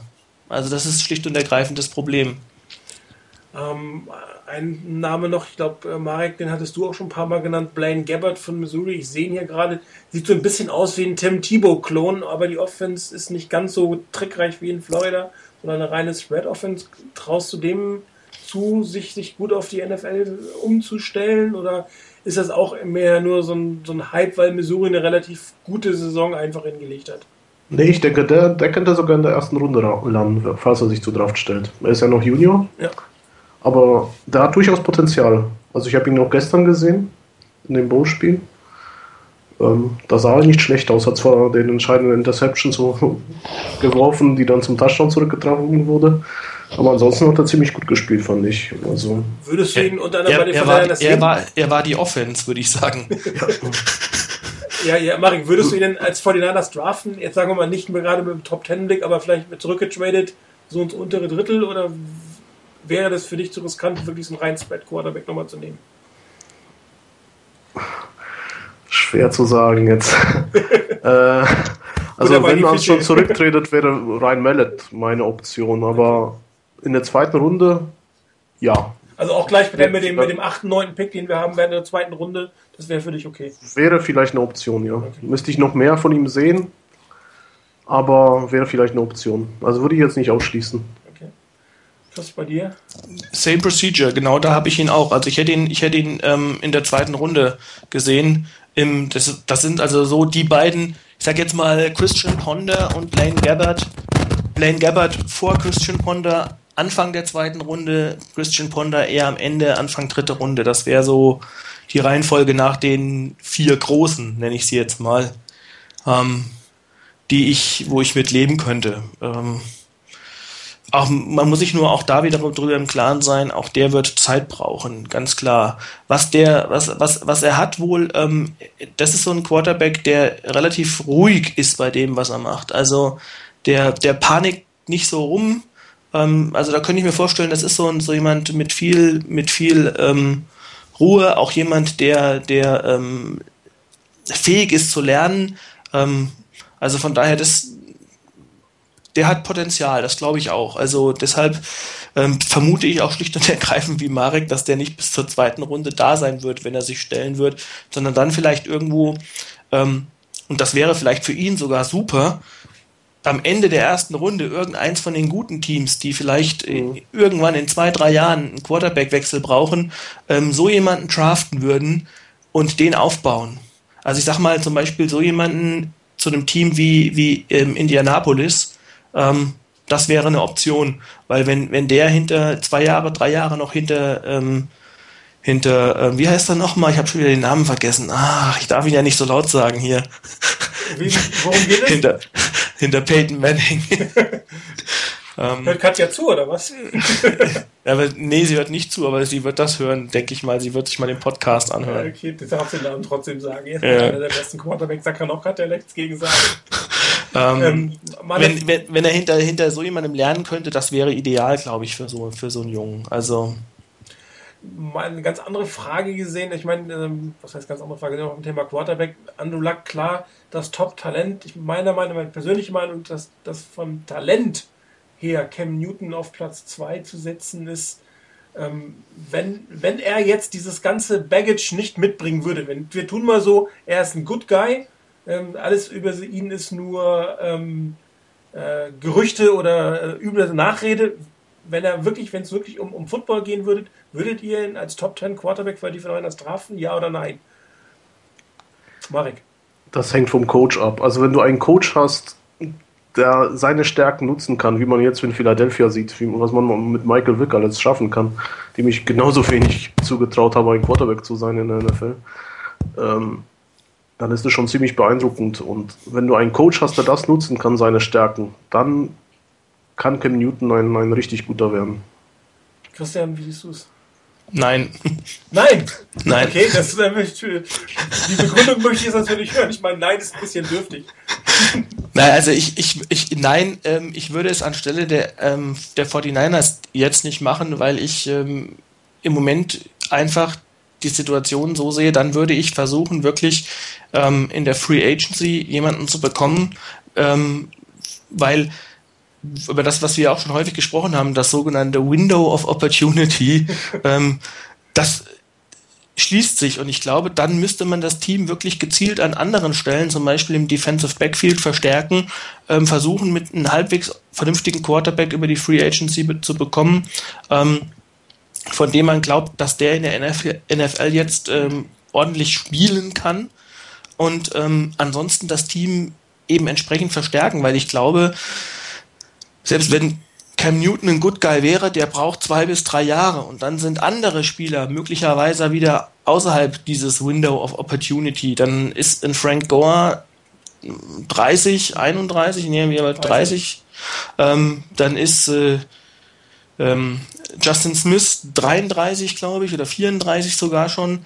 Ähm, also dann sind einige Spieler schlicht und ergreifend zu alt und äh, also von daher ähm, wenn man jetzt mit diesem Team was reißen will, dann würde ich es nicht tun. Wenn man natürlich sagt, okay, alles egal, ich fange von Grund auf neu an und ich brauche jetzt die nächsten fünf Jahre, um hier ein neues Team aufzubauen, dann könnte man es tun. Aber da ich davon nicht ausgehe und ähm, man Erfolg haben will mit dem Team, Stadion ja, und Geschichten. Dann musst du aber McNabb holen oder ähm, ja. Carsten Palmer. Ja, genau, Carsten Palmer möglicherweise, der ja dann da sein könnte. Ähm, McNabb ja, käme. Unabhängig von den Namen. Das heißt eigentlich, wenn, wenn ich sage, ähm, mein Window of Opportunity schließt sich in, sagen wir mal, drei Jahren. Ne, ich habe noch drei Saisons vor mir. Ja. dann muss ich nicht massiv, aber an einigen Stellen gezielt umbauen. Ja. Das heißt, eigentlich ist, ist, ist ein Quarterback in den ersten drei Runden für dieses Jahr eigentlich fast verschwendet in dem Moment. Sondern du müsstest eigentlich hintenrum einen nehmen, so in vierten Runde, vielleicht der dritten, aber vierten, fünften Runde, den du aufbaust und du brauchst einen Free Agent. Jetzt mal unabhängig von wem wer das ist. Aber die Strategie für das Team wäre dann ja, einen Veteran zu holen, hoffen, dass man hinten einen, einen Quarterback aufbaut. Wenn das nicht klappt, vielleicht irgendwann in zwei, drei Jahren hoch eindraften, weil sonst das Window of Opportunity einfach zu ist. Und, und ähm, selbst Andrew Luck dürfte ja nicht gleich in den ersten zwei Jahren äh, den, den Höhenflug schlechthin haben. Das, das wäre natürlich auch Glück. Kann man haben, muss man aber nicht haben. Und äh, die, die, Tendenz spricht ja eher dagegen, dass das so ist. Also Bradford oder also so, eine, so eine Geschichte wie bei Bradford, glaube ich, ähm, damit kann man nicht immer rechnen, dass jemand mhm. ähm, also aus College kommt und dann äh, derart einschlägt. Also ich glaube, ich habe neulich irgendwo bei irgendeinem Spiel gesehen, ähm, drei Quarterbacks, die im 14. Spiel die 3000 Yard Marke äh, übertroffen haben. Peyton Manning, ähm, wer war es noch? Matt Ryan. Ähm, genau, Matt Ryan und, und ähm, Sam Bradford. Das waren die einzigen drei, die das im 14. Spiel geschafft haben. Also von daher, die Gruppe ist relativ klein und erlesen. Gut, Von aber das, daher, das, das, das, heißt eigentlich, ähm, es wäre fast verschwendet, einen Quarterback in der ersten Runde zu draften derzeit, wenn man mit dem jetzigen Team was reißen möchte. Also würde ich dir zustimmen, mit, also mit Ausnahme von Andrew Luck. Ich glaube für den einfach, weil da die das Potenzial, weil ich da das Potenzial zu, zu als zu groß ansehe, da würde ich dann auch sagen, okay, das, das mache ich jetzt auch einfach. Ähm, weil, also dem, dem traue ich auch zu, innerhalb ähm, eines Jahres entsprechend zu lernen, dass er, wenn er nicht sofort starten könnte, dass er spätestens im zweiten Jahr starten kann. Also bei, bei, bei wie gesagt, bei Cam Newton, bei den, bei den ganzen anderen, ähm, da würde ich mal sagen, da sind Minimum zwei Jahre auf der Bank und ob sie es dann schaffen, ob sie sich entwickeln, ähm, ob sie mit einer, mit einer Pro-Style-Offense klarkommen, ähm, keine Ahnung. Also das, da, da ist, das, ist die Gefahr viel zu groß, meiner Meinung nach. Oder wenn man, wenn man diesen Weg gehen würde, zu groß. Gut, dann möchte ich das Thema Quarterback mit einer gezielten Frage abschließen. Ich stelle sie uns allen fünf quasi. Das heißt also auch äh, Rainer, Chris und ich, wir selbst werden sie auch beantworten. Angenommen, Andrew Luck kommt aus dem College und wird ziemlich sicher als Nummer 1 in dieser Draft gehen. Was wärt ihr bereit abzugeben, um ihn zu bekommen? Marek. ähm, hängt jetzt davon ab, wo die 49ers draften. Wenn sie natürlich gegen Arizona verlieren, dürfte es ein Top 5 Pick werden. Aber trotzdem wird man die gesamte Draft dieses Jahr abgeben müssen. First Round Pick nächstes Jahr. Und vielleicht noch einen der besten Spieler dazu. Würdest du es tun? Also die gesamten Draft-Picks ja. Also jetzt noch einen Vernon Davis draufzusetzen, plus zwei First-Round-Picks, da würde ich vielleicht schlucken. Aber das ist wahrscheinlich der Preis, den man zahlen muss. Um da hochzukommen. Christian, was wärst du bereit abzugeben? Ähm, also ich, ich könnte mir wirklich vorstellen, dass, dass ähm, wenn die 49ers das Spiel verlieren am, am Sonntag, ähm, dann kann es ja theoretisch sogar bis auf zwei hochgehen, je nachdem wie die anderen Spiele ausgehen. Ähm, von daher, das wäre unter diesem Gesichtspunkt ein Idealfall, aber trotzdem würde ich gerne das letzte Spiel insbesondere gegen Arizona gewinnen. Ähm, ich stimme damit Marek nicht so überein. Ich glaube nicht, dass das so teuer wird. Also ähm, ich habe mich, hab, ich glaube, es war auch auf dem Board schon mal Thema. Ähm, ich habe mich ein bisschen orientiert damals an dem, an dem Trade äh, von ähm, Manning und Rivers 2004. Mhm. Damals hat, ähm, hat, haben die, die ähm, Chargers äh, bekommen ähm, einen Erstrundenpick des darauffolgenden Jahres ähm, dann glaube ich einen Fünftrunden-Pick des darauffolgenden Jahres und ähm, in dem eigentlichen Draftjahr noch einen Drittrunden- oder einen Fünftrunden-Pick. Und den First Rounder. Oh, ja, genau, logisch. Also der First Rounder wurde getauscht. Ja. Und für dieses ähm, zusätzlich wurde dann in dem Jahr, glaube ich, ein Dritt- oder ein Fünftrunden-Pick gegeben. Mhm. Also obendrauf, den man loswerden musste. Und ähm, im nächsten Jahr ein First und ein Dritt- oder Fünftrunden-Pick. Ich weiß es jetzt nicht ganz genau. Aber es war eine ganz andere Situation, denn die Draft war voller Top-Quarterbacks. Also da war Rivers dabei, da war Rattlesberger dabei. Ganz andere Situation als dieses Jahr. Du hast nur Luck. Das ist das Problem. Und Bradford, der Erfolg von Bradford hat ihn noch teurer gemacht. Ja gut, aber ich weiß nicht, ob das, ob das jetzt dazu führt, ähm, dass, dass äh, das so viel teurer wird, weil auch da beispielsweise war es so, äh, wenn ich mich richtig erinnere, Rivers zum Beispiel ähm, ist an, also ist ja faktisch dann an vier eigentlich erstmal getraftet worden. Ähm, soweit ich weiß, ist Rivers auch jemand gewesen, der, der ähm, deutlich weiter nach hinten gehen sollte. Also das heißt, wir haben hier eine ähnliche Situation. Wir haben hier eigentlich auch, Rivers war, glaube ich, ähm, wenn man so die, die alten Draft-Sachen da mal anguckt, irgendwie so ein mittlerer Erstrunden-Pick. Wo kam er her? Von North Carolina, glaube ich, irgendwo. Also damals haben sie schon alle, alle als Top 10 Picks gesehen, also Rivers, Manning und, und den Rattlesberger. Es galten alle als Top 10 Picks. Es war eine Überraschung, dass Rattlesberger, glaube ich, auf 11 gedraftet wurde. Der wurde nicht in den Top 10 genommen. Das war eine große Überraschung damals. Ich meine, ich mein, will jetzt, will jetzt auch nicht ähm, da jetzt, weil ich weiß es nicht wirklich ganz genau, aber ich, ich meine in Erinnerung gehabt zu haben, dass man, dass man auch da die Situation hatte, man hatte vier wirklich gute Quarterbacks. Ähm, ich glaube sogar, wer war da noch? JP Lossman war sogar noch dabei. Und ähm, irgendwie ging es um, um diese vier guten oder vier Erstrunden-Quarterbacks. Ähm, und ich weiß nicht, also ich glaube nicht, dass, dass, dass dadurch der, der Preis so nach oben getrieben würde. Ähm, also ich habe ja schon mal geschrieben, ich wäre äh, durchaus bereit, da auch ein paar ähm, Picks mehr abzugeben. Es hängt ein ja. bisschen davon ab, was Carolina jetzt macht. Wollen die jetzt auf Klausen setzen, der neue Coach, wenn er kommt? Ich spekuliere, Leute, es ähm, geht einfach nur darum zu spekulieren, was wir bereit sind. Ich meine, ähm, was Carolina macht, wahrscheinlich werden sie ihn nehmen, wenn er kommt. Ich glaube, das, äh, das wäre, würde ja fast Selbstmord sein, wenn, wenn man es nicht tun würde. Ich meine, der arme Coach, der dann anfängt und ihn nicht nimmt, der kann eigentlich gleich wieder einpacken. Ne? Ja. wenn er denn einschlägt. Wenn er denn einschlägt, das ist richtig. Aber nochmal die Frage an die anderen, vielleicht äh, der andere Chris, äh, Endo Luck, würdest du für ihn, würdest du ihn haben wollen? Was würdest du für ihn ausgeben?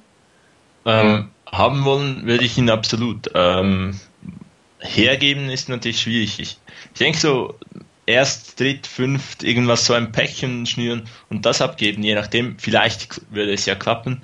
Ähm, insgeheim hoffe ich, ähm, dass aus Andrew Luck so ein bisschen der Reggie Bush von diesem Jahr wird. Äh, wenn ich es richtig im Kopf habe, dann hieß bei Reggie Bush ganz klar, der geht zu den Texans.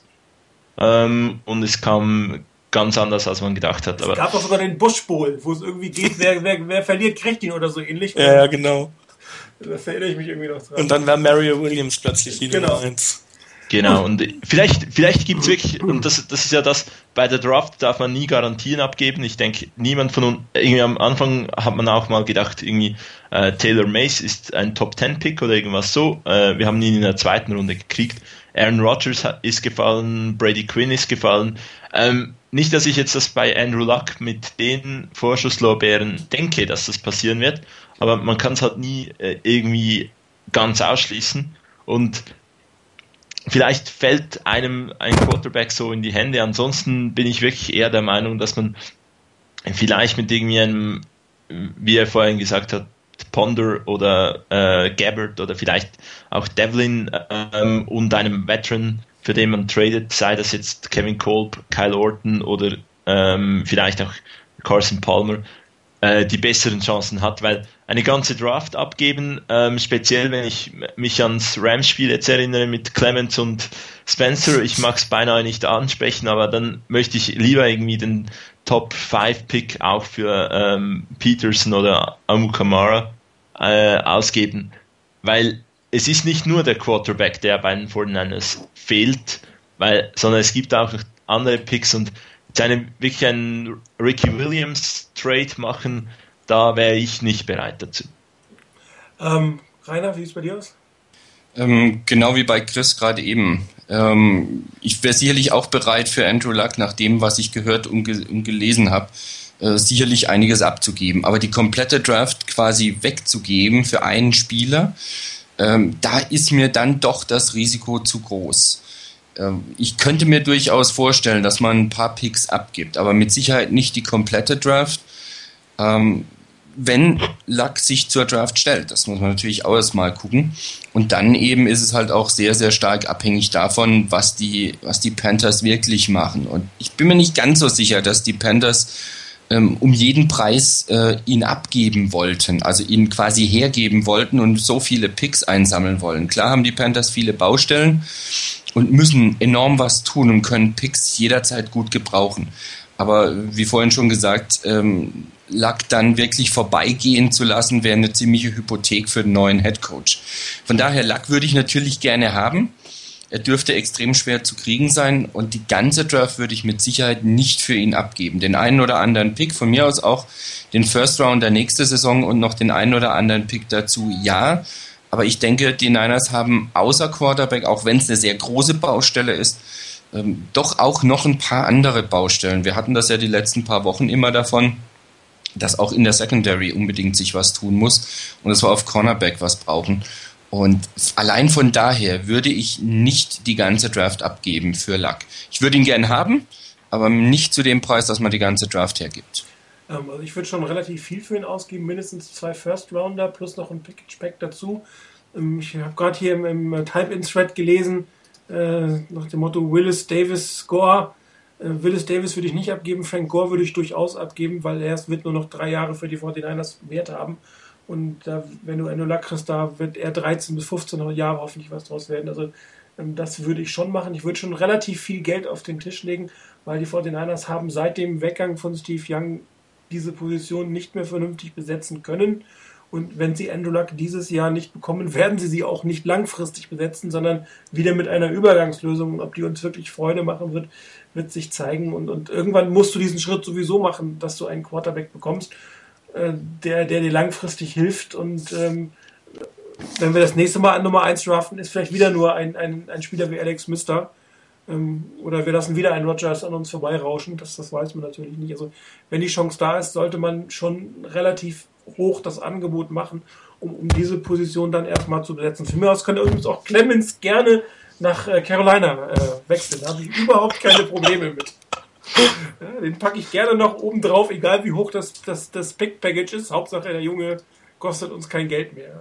Ich gebe auch noch Dash und Goldson mit. Genau, der kann auch gleich noch gehen. Den gibt es gratis oben drauf. Ja, genau. Krieg, da, da geben wir noch einen siebten Runde mehr mit, dass sie den nehmen. Das kriegt meinen Segen, ganz sicher. Okay, also, ähm, das sollte der erste Draft-Preview sein, speziell auf Quarterback. Wir werden natürlich noch richtige Draft-Sendungen haben, wo wir vielleicht auch eine kleine Mock-Draft machen werden. Das macht aber deutlich mehr Sinn, wenn, wenn wir wissen, wer unser Head Coach und vielleicht auch unser Offense-Coordinator ähm, sein wird. Das nächste Thema, was ich gerne nochmal in der größeren Runde besprechen würde, wäre dann ähm, das, was, was auf der Tagesordnung steht, und zwar äh, die General Manager-Diskussion, die gerade läuft. Äh, Zukunft der 49ers Teil 6. Das ist der Kleine Info ja. von Mayoko da gerade. Ähm, Chad York ist im Interview mit einem GM-Kandidaten.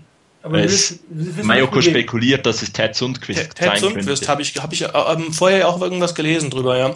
Sundquist hätte ein Interview mit den 49ers, stand irgendwo auch in irgendeinem ja, anderen. Irgend, genau, irgendwann soll er eins haben und aktuell sei er äh, sei Chad York am Interviewen, aber wer es ist, hat äh, Mayoko nicht rausgefunden.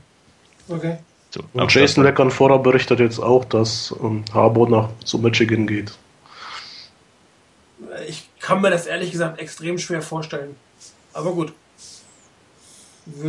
Also das wäre für mich etwas verwunderlich. Er hat eigentlich nie einen Hehl draus gemacht, in die NFL gehen zu wollen. In der Regel kommst, bekommst du dann einen NFL-Job, wenn du, wenn du in eine Franchise gehst, die halt nicht ganz so positiv dasteht. Das heißt, du wirst immer ein großes Aufbauthema haben und, und da, das, den, den Rebuild, den er in Michigan vor sich hat, der ist ja noch fast größer als den, den man bei den meisten NFL-Teams mit dem offenen haben. Also gut, aber wir werden sicherlich nächste Woche mehr gucken. Wir würden gerne diesmal über die General Manager-Kandidaten gehen. Ähm, viel ähm, Aufregung ähm, auch äh, auf den verschiedenen 49ers Boards, inklusive unserem. Ähm, Trent Balke oder nicht, ist das Ganze eine Fake-Aktion, die da läuft? Sind, sind die Würfel eigentlich schon gefallen? Machen die 49ers das Richtige? Ähm, ich glaube, durchaus ähm, kurze Fünfer-Diskussion, die sich hier, hier lohnt in dem Moment. Christian, vielleicht zuerst an dich. Wie sieht es aus? Was glaubst du, wie, oder welches Gefühl hast du gerade bei der Suche, die, wie die 49ers vorgehen? Ähm, wer wäre dein persönlicher Wunschkandidat? Und wenn dein persönlicher Wunschkandidat nicht Balke ist und er es dann doch werden würde, wie würdest du dazu stehen? Oh, viele Fragen auf einmal. Dafür bin ich berüchtigt. Ähm, also im Prinzip habe ich eigentlich äh, über die Art und Weise, ähm, als es am Anfang losging, habe ich gedacht, oh, okay, man hat scheinbar was gelernt, es äh, geht vernünftig los, man hat gesehen, man hat einen Fehler gemacht, man braucht einen GM, man sucht sich erst den GM und ähm, man will erfahrene Leute holen, ähm, hat alles irgendwie ganz vielversprechend angefangen, vielversprechend angefangen um, ähm, und dann so die letzten, also heute, gestern auch, wusste ich nicht so recht, was ich wirklich davon halten sollte, was danach passiert, insbesondere was berichtet wurde. Und ähm, auch die verschiedenen unterschiedlichen Richtungen, in die dann Berichte gingen, ähm, sei schon alles abgesprochen und äh, man hätte im Prinzip ja Barke im Hintergrund schon den Job gegeben und alles andere sei nur noch ähm, ähm, Kosmetik nach außen. Ähm, ich habe mich dann entschieden, dem Ganzen erstmal so ähm, nicht, wie soll ich sagen, nicht zu glauben, aber erstmal die Füße stillzuhalten und zu gucken, wie sich das entwickelt, weil im Moment weiß ich wirklich nicht, was ich davon halten soll. Ähm, generell habe ich mir vorher überlegt, es äh, gibt für die 49ers im Prinzip zwei oder drei Möglichkeiten, was man macht. Entweder man holt sich einen wirklich erfahrenen ehemaligen GM, der schon mehrere Stationen als GM hinter sich hat und der jetzt verfügbar ist. Erste Möglichkeit. Zweite Möglichkeit, man macht es so eine Bill Parcells Geschichte, irgendeinen ehemaligen Head Coach, ähm, der jetzt dann ins Front Office wechseln will, der Erfahrung hat, der lange in der NFL war und sagt, okay, das ist jetzt mein GM. Zweite Möglichkeit. Oder die dritte Möglichkeit, man holt irgendeinen jungen, aufstrebenden Executive aus irgendeinem erfolgreichen Front Office und sagt, okay, hier ist jetzt mein Mann. Ich sag jetzt mal so, das äh, wie Dimitrov bei den Falcons. Ähm, das sind die drei Möglichkeiten, die man hat. Und für mich war von ist oder ist für mich ist eins ganz wichtig. Keiner dieser drei Wege verspricht 100%ig garantierten Erfolg.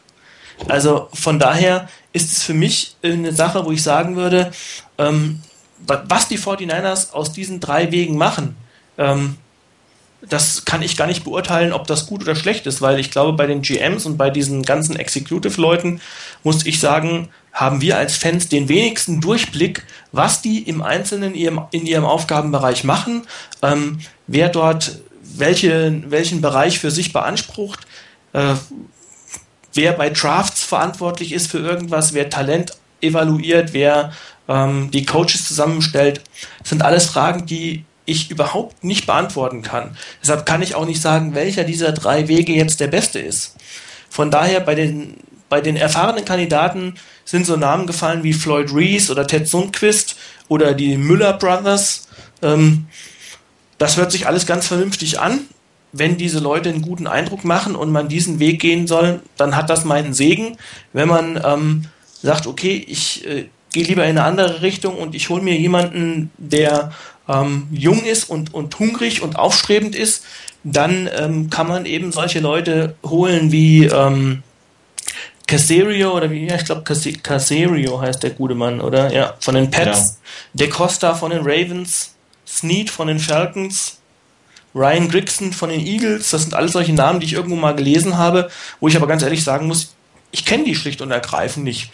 Ich kann in, in so ein so eine Biografie reingucken und kann sehen, okay, der hat so und so lange dort und dort in dem Bereich gearbeitet.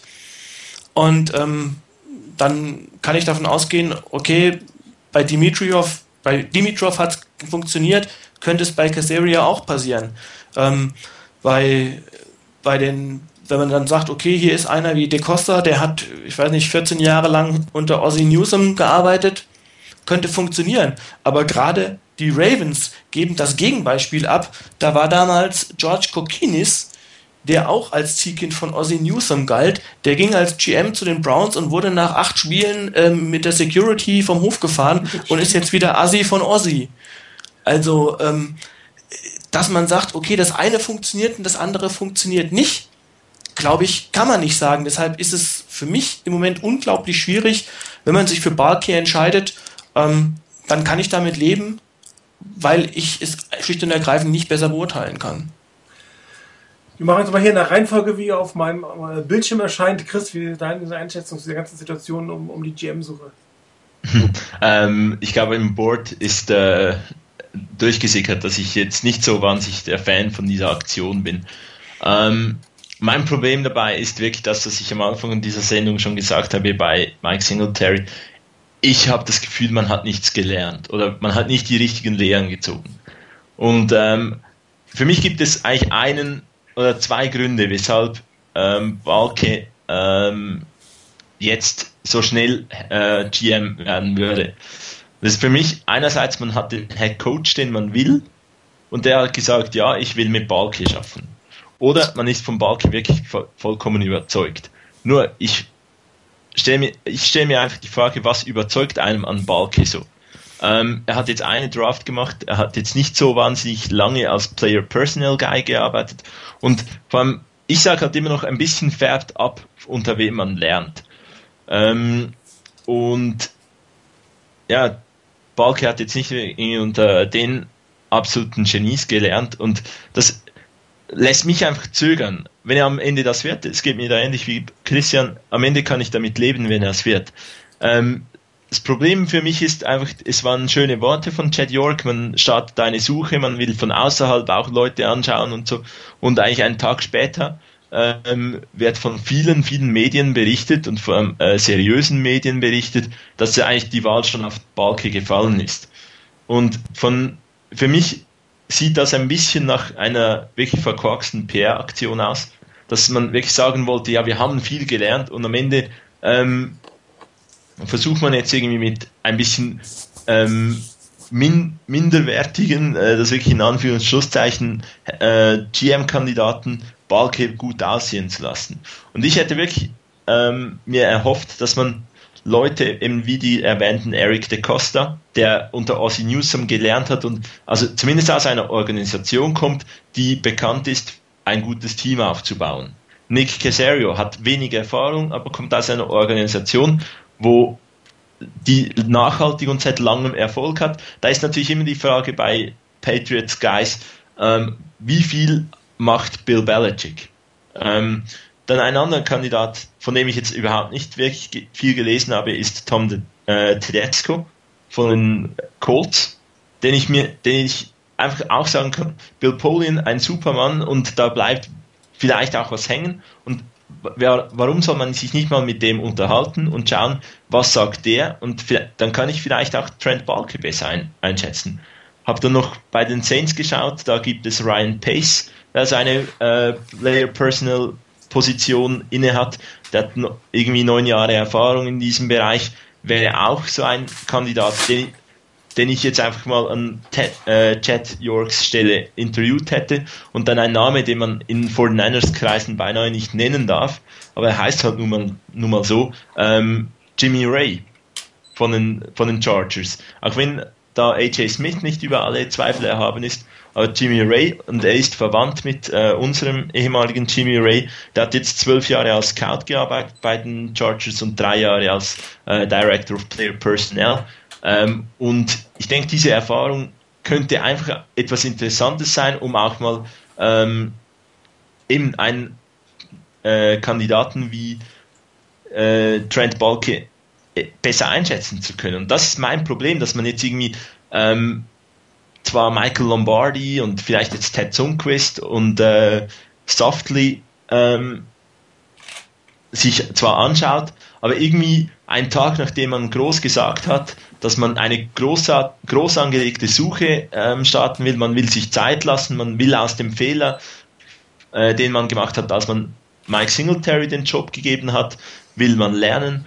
Das auf, auf mich wirkt es so, als ob man das jetzt eben leider nicht gemacht hätte und eigentlich versucht irgendwie das die ganze PR, PR weiter PR-Aktionen zu haben. Man besucht Bill Parcells, der eigentlich äh, dann Trent Balke wieder besser aussehen lässt. Ähm, man interviewt Michael Lombardi, der äh, irgendwie lässt dann verlauten, ja, der ist absolut eine, ein Kandidat und er selber ähm, berichtet dann kurz darauf, nein, ich bin überhaupt kein Kandidat und die verpflichten äh, Balke in 48 Stunden muss Chad York zurückkrebsen und äh, sagen, dass bis Sonntag niemand verpflichtet wird und so weiter. Also es, auf mich wirkt es ein bisschen so, als ob man ähm, den Fehler von äh, die ich muss so sagen, die Aktion, die man bei Mike Singletary gemacht hat, bei Trent Balke erneut macht. Und ich will jetzt da eben nicht bewusst nicht sagen Fehler, weil am Ende es kann sein, dass Trent Balke der richtige Mann ist. Und dann bin ich absolut einverstanden und dann hoffe ich für die, ich hoffe für die 49 wenn Trent Balke das wird, dass ich mich absolut irre. Ähm, weil, weil es dann für die 49 gut kommt. Aber mir fehlt ein bisschen dieses Element, dass man vergleichbare ähm, Leute, eben wie die genannten, äh, halt mal in, ähm, interviewt und dann schaut, wie sehen die aus und wie sieht daneben Trent Balke aus. Und ja, von dem her, ich bin nicht ganz so ähm, zufrieden mit, dem, mit, mit der Suche, aber eben, es gibt für mich die zwei Punkte, die für Trent Balke sprechen. Einerseits erkennt ein bisschen dass die, die Leute um sich herum. Er kann sich vielleicht, hat sich vielleicht auch schon ein Bild machen können, mit, mit wem er zusammenarbeiten will oder nicht. Ähm, er kennt das Team auch schon ein bisschen besser, also ist nicht einer, der dann das Team völlig kennenlernen muss. Und es gibt eigentlich für mich den einen Grund, dass Trent Balke schnell verpflichtet werden muss. Das ist, wenn äh, jetzt beispielsweise der Wunschcoach Jim Harbour oder wer es dann auch immer ist, gesagt hat, ich will mit ihm zusammenarbeiten und man deshalb eigentlich gar keine große Suche machen muss. Nur wenn das so ist, dann frage ich mich, weshalb die Suche weitergeht und Trent Balke nicht jetzt General Manager ist. Wenn nämlich, äh, das habe ich auch noch geschrieben im Forum, wenn Jim Harbaugh wirklich zu den 49ers möchte oder irgendein Coach und jetzt nicht gesagt hat, ich will den General Manager, dann muss man nicht am 3. Äh, Januar in meinen Augen einen General Manager haben, der dann am 3. Januar diesen Coach ähm, verpflichtet. Wenn der Coach wirklich zu den 49ers will, dann wird der vielleicht auch bis zum 6., 7. Januar warten und schauen, was passiert bei den 49ers. Und ich denke, die Zeit muss man beinahe haben und muss man sich auch nehmen, um eben genau nicht diesen Schnellschuss, äh, den, den es sein könnte, den man mit äh, Mike Singletary gehabt hat, dass man den nicht nochmals macht. Ähm, schlussendlich, ich irre mich gerne in dieser, in dieser Situation, ähm, denn wenn ich mich bei Balke irre, dann ko kommt es bei den 49ers gut heraus. Also richtig ähm, glücklich werde ich mit dieser äh, Suche und mit diesem Prozess nicht. Der nächste bei mir hier auf dem Bildschirm ist Rainer. Wie sieht es bei dir aus? Also ich möchte gar nicht mehr auf die ganzen bereits genannten Namen nochmal eingehen, weil mir geht es da, äh, wie denke ich den allermeisten von uns, ähm, dass wir das alles nicht wirklich einschätzen können, wie gut die Leute sind und was sie in ihren Funktionen, in ihren Teams tatsächlich gemacht haben, weil wir das von außen gar nicht so genau betrachten können.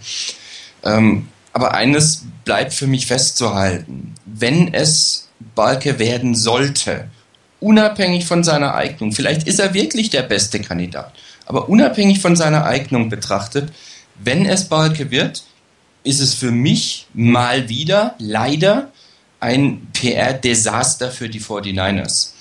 Denn was hat Jet York gesagt? Man will einen fähigen, gestandenen General Manager holen, der dann die komplette Kontrolle bekommt und den will man haben.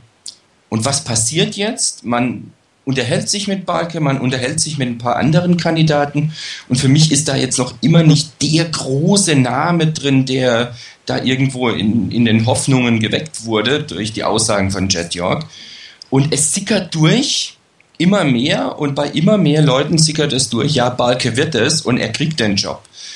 Und wenn das tatsächlich dann passieren soll, dann kann es ja immer noch sein, dass man bei den ganzen Interviews, die man geführt hat, am Schluss festgestellt hat, Balke hat das beste Konzept. Das ist wirklich der beste. Nur egal, was man sagen wird, es wird am Schluss ein PR-Desaster sein für die 49ers. Warum? Man weckt große Hoffnungen auf einen großen Namen und was kommt raus? Eine Inhouse-Lösung, die man schon die ganze Zeit hätte haben können, auch ohne dass man diskutiert mit anderen. Zugegeben, es ist gut, sich andere anzuhören, weil ich dann auch weiß, wie haben, was für Vorstellungen haben die. Ich kann meinen eigenen Mann vielleicht besser einschätzen, wie das aussieht. Und auch wenn es den einen oder anderen Vorteil haben kann, wenn Balke das Ganze wird. Nach dem Motto, er kennt das Team, er kennt die Organisation, er weiß vielleicht schon eher, wo man den Hebel ansetzen muss. Was fehlt, ist diese, diese, dieses frische Blut von außen, dieser vielleicht völlig unbelastete Blick von außen. Und wie gesagt, wenn es am Schluss Balke wird und er schon so früh eigentlich immer mehr durchgesickert ist, dass er es wird. Und er wird es am Ende, ist es für mich ein Desaster für die 49ers und leider ein Punkt zu sagen, sie haben nichts, keinen Punkt dazugelernt. Ich hatte auch die Hoffnung, Mensch, da ist eine gute Idee dahinter. Das ist eine richtig gute Idee dahinter, zu sagen, wir suchen einen General Manager, wir unterhalten uns mit wirklich gestandenen Leuten.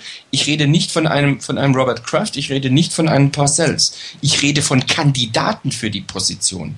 Und wenn ich mich da mit denen nicht unterhalte, dann finde ich, dann geht was daneben. Dann habe ich falsche Hoffnungen geweckt. Am Schluss habe ich den Inhouse-Kandidaten, egal wie gut er ist, er wird erstmal dagegen ankämpfen müssen, dass er wieder die vielleicht billige Lösung, die einfache Lösung ist, naja, den kennen wir, wir müssen nicht auf uns auf einen anderen einstellen oder sonstiges. Und das Ganze war nur eine PR-Aktion, dass ich halt ein paar Leute geladen habe, aber eigentlich waren das nur Kandidaten, damit ich ein paar Leute da hatte und das ihm den Job nicht so einfach übergebe.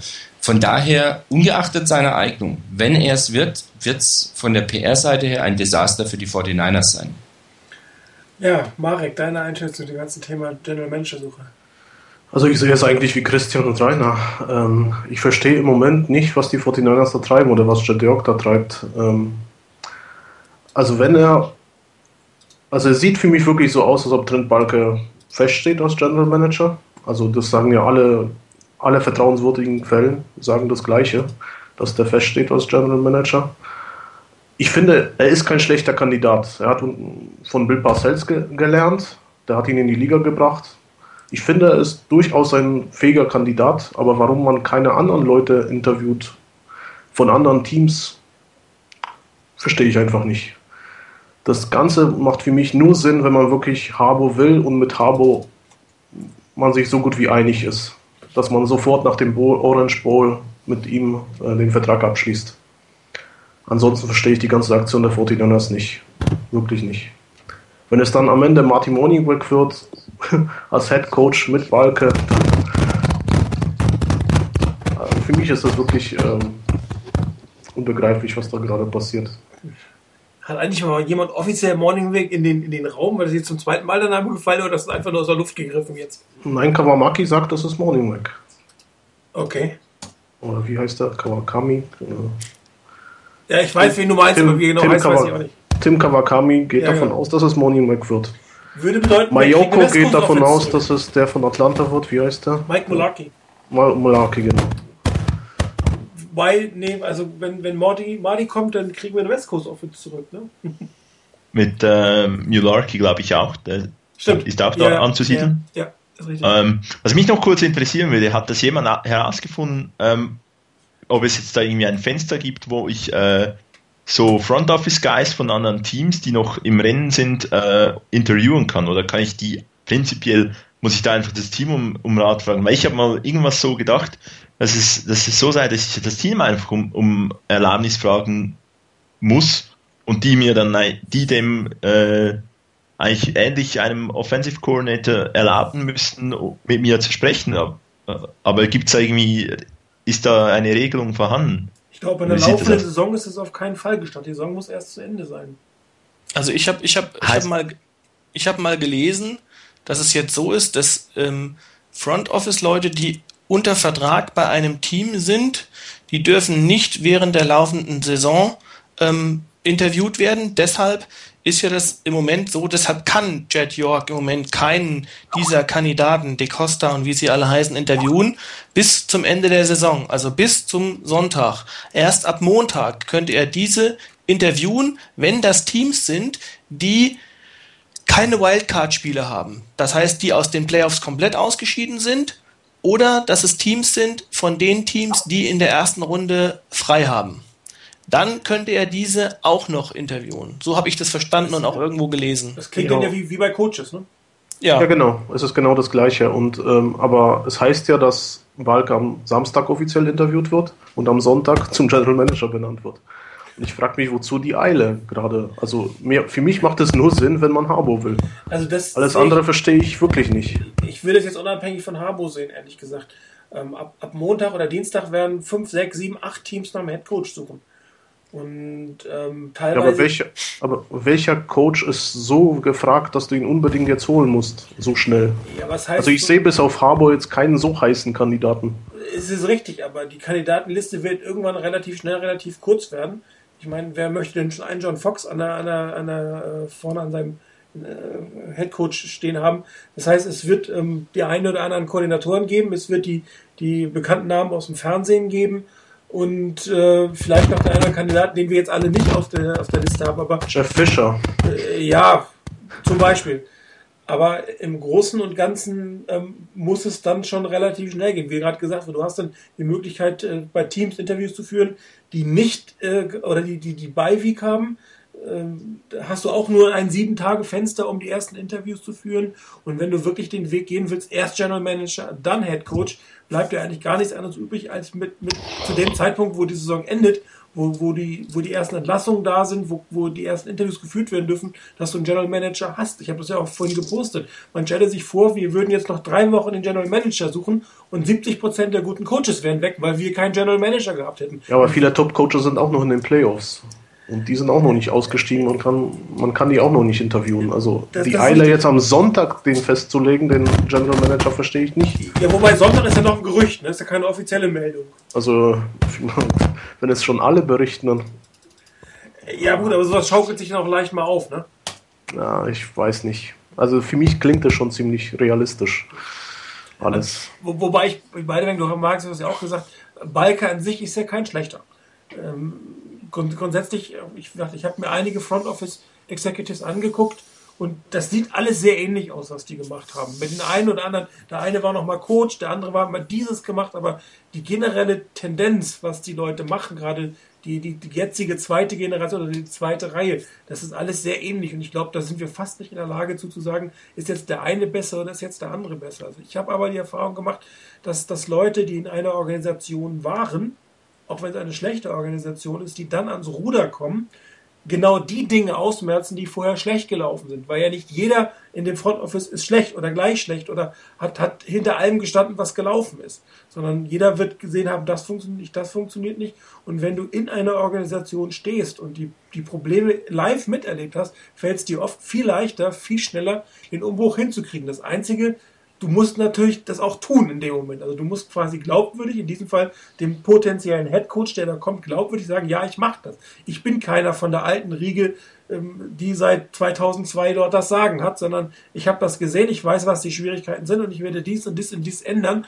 Und dann kann man natürlich im Headcoach auch durchaus ähm, äh, Dinge über eine Organisation erzählen, die die anderen nicht gewusst hätten und, und damit auch ein Stück weit Werbung machen. Und, das kann Vorteile haben. Also wenn jetzt Balke wirklich der, der Idiot vor dem Herren wäre, sagt, den will man unter gar keinen Umständen haben, dann wäre das aus meiner Sicht auch total ein Quatsch, den man macht. Wenn man jetzt aber sagt, man hat einen Balke, der, der mindestens gleich gut ist wie andere Kandidaten und vielleicht noch ein Insight hat, und dann vielleicht sogar noch zwei, drei Coaches schon gesprochen hat, die auch mit ihm leben können, finde ich es gar nicht verkehrt. Und ich würde mich tot ärgern, wenn wir noch auf der, auf der Head, General Manager Suche sind, wenn die anderen schon anfangen, ihre Head Coaches zu besetzen. Und dann kann sich ich, ich Top-Teams ja aus den, aus den Playoffs raus. Ich meine, äh, jeder rechnet ja damit, dass die Falcons bis ins Championship-Game kommen für, und dann kannst du Molaki irgendwie Anfang Februar interviewen. Aber dann ist der plötzlich raus, dann sind die in zwei Wochen verfügbar und du könntest kein Interview führen. Das ist natürlich auch tödlich. Ähm, also nochmal vielleicht zu dem, zu dem, zu den GM und den Strukturen. Ich, ich glaube, dass es neben der Frage, ähm, dass man einen guten, geeigneten ich sage jetzt mal nicht aus, ausnahmsweise mal nicht einen erfahrenen GM-Kandidaten holt oder einen GM holt, ähm, wirklich, dass man einen geeigneten, für diese Position geeigneten Menschen findet. Daneben finde ich fast noch wichtiger bei den 49ers, dass da endlich eine Struktur in das Front Office reinkommt. Ähm, also das ist, glaube ich, das hatte ich letzte, Saison, äh, letzte Sendung ja schon mal gesagt. Ich hatte mir die Strukturen mal angeschaut von den Front Office, unabhängig von den Namen. Und da war es einfach so, dass die guten Teams, also ich hatte mir angeguckt, Eagles, Steelers, ähm, ich weiß nicht, jetzt neu auch jetzt bei den Chiefs, ähm, die jetzt Erfolg hatten, habe ich einfach mal verschiedene Teams angeguckt und habe gesehen, dass einfach diese Football Operations, das ist eine Sache, die ist vollkommen getrennt von dem gesamten Businessbereich. Ja. Und das ist bei den 49ers im Moment nicht der Fall. Und ich so. habe nee, im Moment Parag Im Moment, ist für das Geschäftliche zu, zuständig und ja, der ist der ist Vice President of Business and Football Operations. Und da frage ich mich, weil er Verträge aushandelt, darum geht's. Ja, aber, aber genau das ist schon genau der Punkt. Es ist, ich finde, im Moment ist es irgendwie bei den 49ers so, es ist nicht klar und ähm, es ist nicht, ähm, gut, kann man natürlich immer sagen, wir wissen das einfach nach außen auch nicht, aber es ist irgendwo nicht hundertprozentig klar, wer hat welche Kompetenzen. Und ob das jetzt schon so ist oder ob ich nur den Eindruck habe, dass es nicht so ist, ähm, ich glaube, das ist extrem wichtig, dass vollkommen klar ist, wer hat welche Kompetenzen. Also wer ist der, der Football-Guy, wer ist derjenige, der für den Business-Bereich zuständig ist und ähm, bei dem, bei dem Business-Bereich, da ist natürlich dann genau die Frage, ähm, wie weit reicht dann eine Kompetenz von so einem Parag Marate? Ähm, wie weit darf der in diesen Football-Bereich, wenn er Verträge aushandelt, wie weit darf der da reinrutschen? Also, ähm, dass da irgendwo klare Regelungen sind, weil ich glaube, das macht es im Moment auch schwer. Also, ich weiß nicht, irgendwo habe ich gelesen, ähm, was macht eigentlich dieser Lel Hannigan zum Beispiel? Was ist der? Ähm, also was machen diese einzelnen Personen und für welchen Bereich sind die zuständig? Und da habe ich irgendwie das Gefühl, dass das nicht vollkommen klar geregelt ist bei den 49ers. Ähm, also ich bin, ich bin da ein Stück weit auf deiner Seite, Christian, weil ich habe hab vorhin geguckt bei ähm, Patriots, bei den Chargers, bei den Ravens, bei den Falcons und bei den Colts. Und auch da ist dieser Business Part, die heißen dann Administration, also Football Administration oder vielleicht sogar das Wort Football nicht mehr drin, sondern Business Administration. Ist ein völlig klares Thema. Mein, mein Part ist Verträge, mein Part ist Geld und das mache ich und schick mir den Spieler, den du gedraftet hast und ich gebe ihm das Geld, was er bekommt. Und, und diese komplette Football Operation Scouting Department ähm, ist daneben klar. Und ähm, der, der, eine, manchmal führt der General Manager beides. Da gibt es verschiedene Strukturen. Oder manchmal hast du einen Vice President General Manager Football und einen Vice President ohne General Manager Titel für den Business. Das ist jetzt aber äh, Geschmackssache, würde ich mal sagen.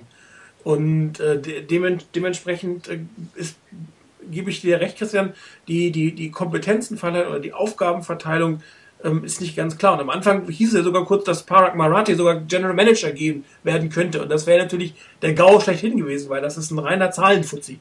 Er macht das super, seinen Job. Das, das macht er, genau, den ja? Bereich macht er super. Aber das soll er auch weitermachen. Der soll bitte aber nicht draften und scouten und der soll auch nicht die, die Scouts koordinieren und was sonst noch zu machen ist. Das, und genau, und ich sage jetzt mal als Beispiel, soll beispielsweise auch, ähm, der, der, so jemand hat in einem Draftroom nichts verloren. Jo. Ich weiß nicht, ob er dabei war oder nicht letztes Jahr, ich bin mir nicht ganz sicher, aber so jemand hat da meiner Meinung nach nichts verloren.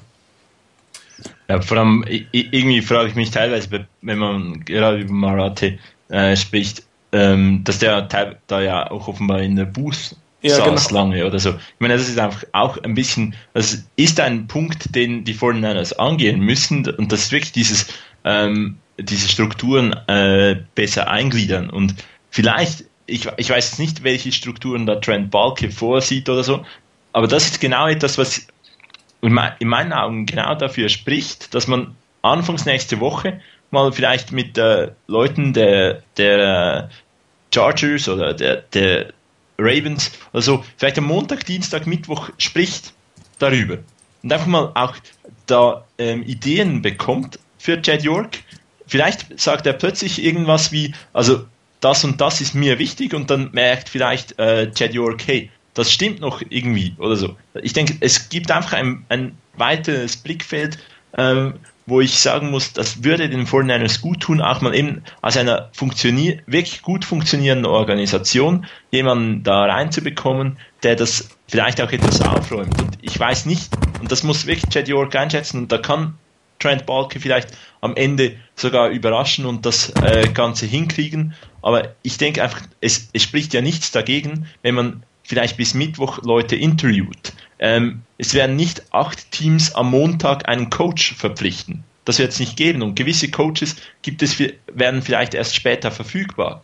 Ähm, äh, und von dem her, ich denke, da hat man, ich, ich denke einfach, man hat die Zeit, vielleicht eine Woche zu wirklich noch zu warten und auch Leute äh, ins, in, ins Gespräch zu bringen, die jetzt noch nicht verfügbar sind. Genau ich eben, wie, wie, ich verstehe einfach nicht diese Hektik, die man da, die da jetzt ausgebrochen ist, ob das jetzt die 49ers sind, die die Hektik ausbrechen lassen, ob das jetzt wirklich nur die Presse ist, ähm, aber es sind wirklich gewisse Leute, die sich es von ihrem Ruf her beinahe nicht erlauben können, irgendwie da völlig ins Blaue zu raten. Es ist dann aber eben wirklich auch speziell, dass Leute wie eben ein, ein Schefter, ein La Confora, ein Lombardi und ein Mayoko eigentlich plötzlich vier verschiedene Sachen äh, schreiben. Weil oftmals war es ja wirklich so, dass einer aus der gut äh, informierten Quelle äh, den Tipp bekommen hat oder irgendwie die, die Information kriegt und die dann rausträgt ins, äh, in, in die Medien und eigentlich dann die anderen das bestätigt bekommen von ihren Quellen oder so und dass dann eigentlich das relativ einheitlich ist, wenn einer von denen etwas schreibt. Und jetzt geht das so in, in wilde Richtungen, von dem das ist auch noch ein, ein gewisser Unsicherheitsfaktor. Äh, eben die Eile verstehen wir, glaube ich, hier alle nicht so ganz. Ja, wobei noch ja, haben wir, sagen wir mal so, wir haben ja noch niemanden verpflichtet. Ähm, wir führen Interviews in einem relativ hohen Taktrate und das finde ich auch richtig. Man sollte so schnell es geht so möglichst viele Kandidaten interviewt haben. Wann man nachher die Entscheidung fällt, das werden wir sehen. Ob es jetzt wirklich Sonntag ist, ob es nächste Woche ist, vielleicht sind das alles ungelegte Eier. Und, und die Hektik an sich im Moment, viele Leute zu interviewen oder in den Raum zu setzen oder zu fragen, halte ich erstmal für richtig. Absolut. Das, eben, das ist eigentlich auch das Gleiche, was ich, ich meine. Eben, ähm, das Problem ist, wir wissen eben alle nicht genau, woher die Hektik kommt, oder? Ja, das Und, ist richtig. ähm, ob wirklich da vielleicht in, in der Organisation irgendeiner, der sich übergangen fühlt oder so, äh, plötzlich eigentlich da die, die News verbreitet oder irgendwas kann natürlich alles sein, was wir jetzt nicht wissen. Aber für mich ist wirklich die Sache, wenn jetzt am Sonntag äh, einer verpflichtet wird, Trent Balke oder so, es ist sehr speziell zu sehen, was dann wirklich herauskommt dabei. Und da bin ich sehr skeptisch. Wie gesagt, diese Woche sollte man sich vielleicht Zeit lassen. Der Coach, der zu den 49ers will, der wartet auch diese Woche. Ähm, und geht nicht einfach, wenn, ist dann nicht irgendwie sauer, wenn, oder ich, ich hoffe nicht, dass der dann sauer ist, wenn man sagt, okay, wir müssen jetzt unser Front Office noch richtig, äh, oder unseren General Manager richtig platzieren und den richtigen Mann dafür finden, dann hast du auch noch einen kompetenten Mann und nicht irgendeinen. Ich glaube nicht, dass dann irgendwie ein Coach sagt, so jetzt bin ich sauer und gehe irgendwie zu Carolina oder so. Also kann ich mir kaum vorstellen. Okay, wir haben inzwischen Viertel vor zwölf, langsam verlassen uns die ersten Leute. Ich würde sagen, wir haben die Themen auch wirklich ausreichend und äh, äh, hinreichend diskutiert mit, mit vielen verschiedenen Meinungen, was das Ganze natürlich auch hier sehr lebendig macht, als wenn wir immer nur sagen, ja, du hast recht, ja, du hast recht, ja, du hast recht. Oder das wäre ja auch ein bisschen öde. Ähm, ich möchte allerdings äh, Christian und, und Marek nicht entlassen, ohne zumindest auch den kurzen Aufblick auf das Carolina-Spiel, äh, Quatsch, Carolina-Spiel, was ich schon, auf das Cardinals-Spiel zu geben. Den Punkt mit dem CBA und dem Headcoach, den werden wir für heute lassen, das kriegen wir nicht hin. Ähm, ich würde gerne einmal kurz die Runde machen, das heißt mit euch beiden anfangen, dass ihr kurz äh, eure Einschätzung zum, zum Cardinals-Spiel gebt. Ähm, was erwartet ihr von dem Spiel jetzt unter Tim Chomsula und kurzen Tipp? Marek, wie sieht es bei dir aus? Also ich denke bei den 49ers ist die Luft nach dem letzten Spiel raus. Ähm, Cardinals haben ja letzte Woche einen schönen Sieg noch gefeiert gegen Dallas, gibt ihnen ein bisschen Motivation für das letzte Spiel. Ich denke, dass Carolina gewinnt, äh, Arizona gewinnt. Kriegt es auch schon an. Wie viel? 15, 100? 10 Punkten. 10 Punkten, alles klar. Christian, bei dir? Ähm, Luft raus bei den 49ers, ja. Äh, trotzdem glaube ich, dass die, die 49ers immer noch das, auch wenn Willis nicht spielt, immer noch das besser besetzte Team sind. Ähm, ich bin mir da jetzt nicht sicher, ob da irgendeiner unbedingt, also normalerweise würde ich vor mir vorstellen, dass da jeder unbedingt am, ab, am Ende der, der Saison noch einen Sieg einfahren will. Ähm, vor dem Spiel hätte ich gesagt, die 49ers gewinnen hier mit 14 Punkten. Ähm, also vorletzter Woche hätte ich gesagt, die gewinnen mit 14 Punkten. Ähm, im Moment, also nach dem letzten Spiel gegen ähm, der Cardinals Sieg gegen Dallas und unserer Niederlage würde ich sagen, das wird eine ganz knappe Kiste. Man darf die Arizona Cardinals nicht unterschätzen. Skelton hat, ähm, hat da nicht äh, schlecht gespielt, muss ich sagen. Hat da ganz ordentlich äh, für einen Rookie Quarterback da noch gespielt. Ähm, deshalb wird eine ganz knappe Kiste. Ich sage trotzdem drei Punkte für die 49ers. Gut, bevor ich mit äh, dem Stammpersonal weitermache, möchte ich mich ganz herzlich bei euch bedanken, Christian Marek. Ich hoffe, dass ihr wieder mit dabei seid, wenn wir das Thema Draft ähm, äh, noch einmal intensiver betrachten würden. Für heute möchte ich mich bei euch bedanken. Danke, Marek. Ja, tschüss. Ich hoffe, es hat dir Spaß gemacht. Ja, hat es. Wunderbar. Christian, danke auch, danke auch an dich. Ja, sehr gerne. Und, war, wie ähm, immer, war wie immer sehr spaßig. Ähm, tolle Runde und äh, ja, vielleicht dann das nächste Mal bei irgendeinem Draft-Thema. Genau. Dann schmeißt den Stream wieder an. Zehn Minuten, vielleicht, nein, nicht ganz fünf Minuten werden wir noch machen. Ich wünsche euch beiden einen guten Rutsch. Bis dann. Ciao. Auch oh, euch ciao. guten Rutsch. Allen anderen auch. Tschüss. Tschüss. So. Ich glaube, ich habe die jetzt aufgelegt, ja. Ähm, eure Einschätzung äh, zum, zum Spiel gegen die Cardinals, Rainer. Wie siehst du das? Kleiner Tipp, kleiner Ausblick.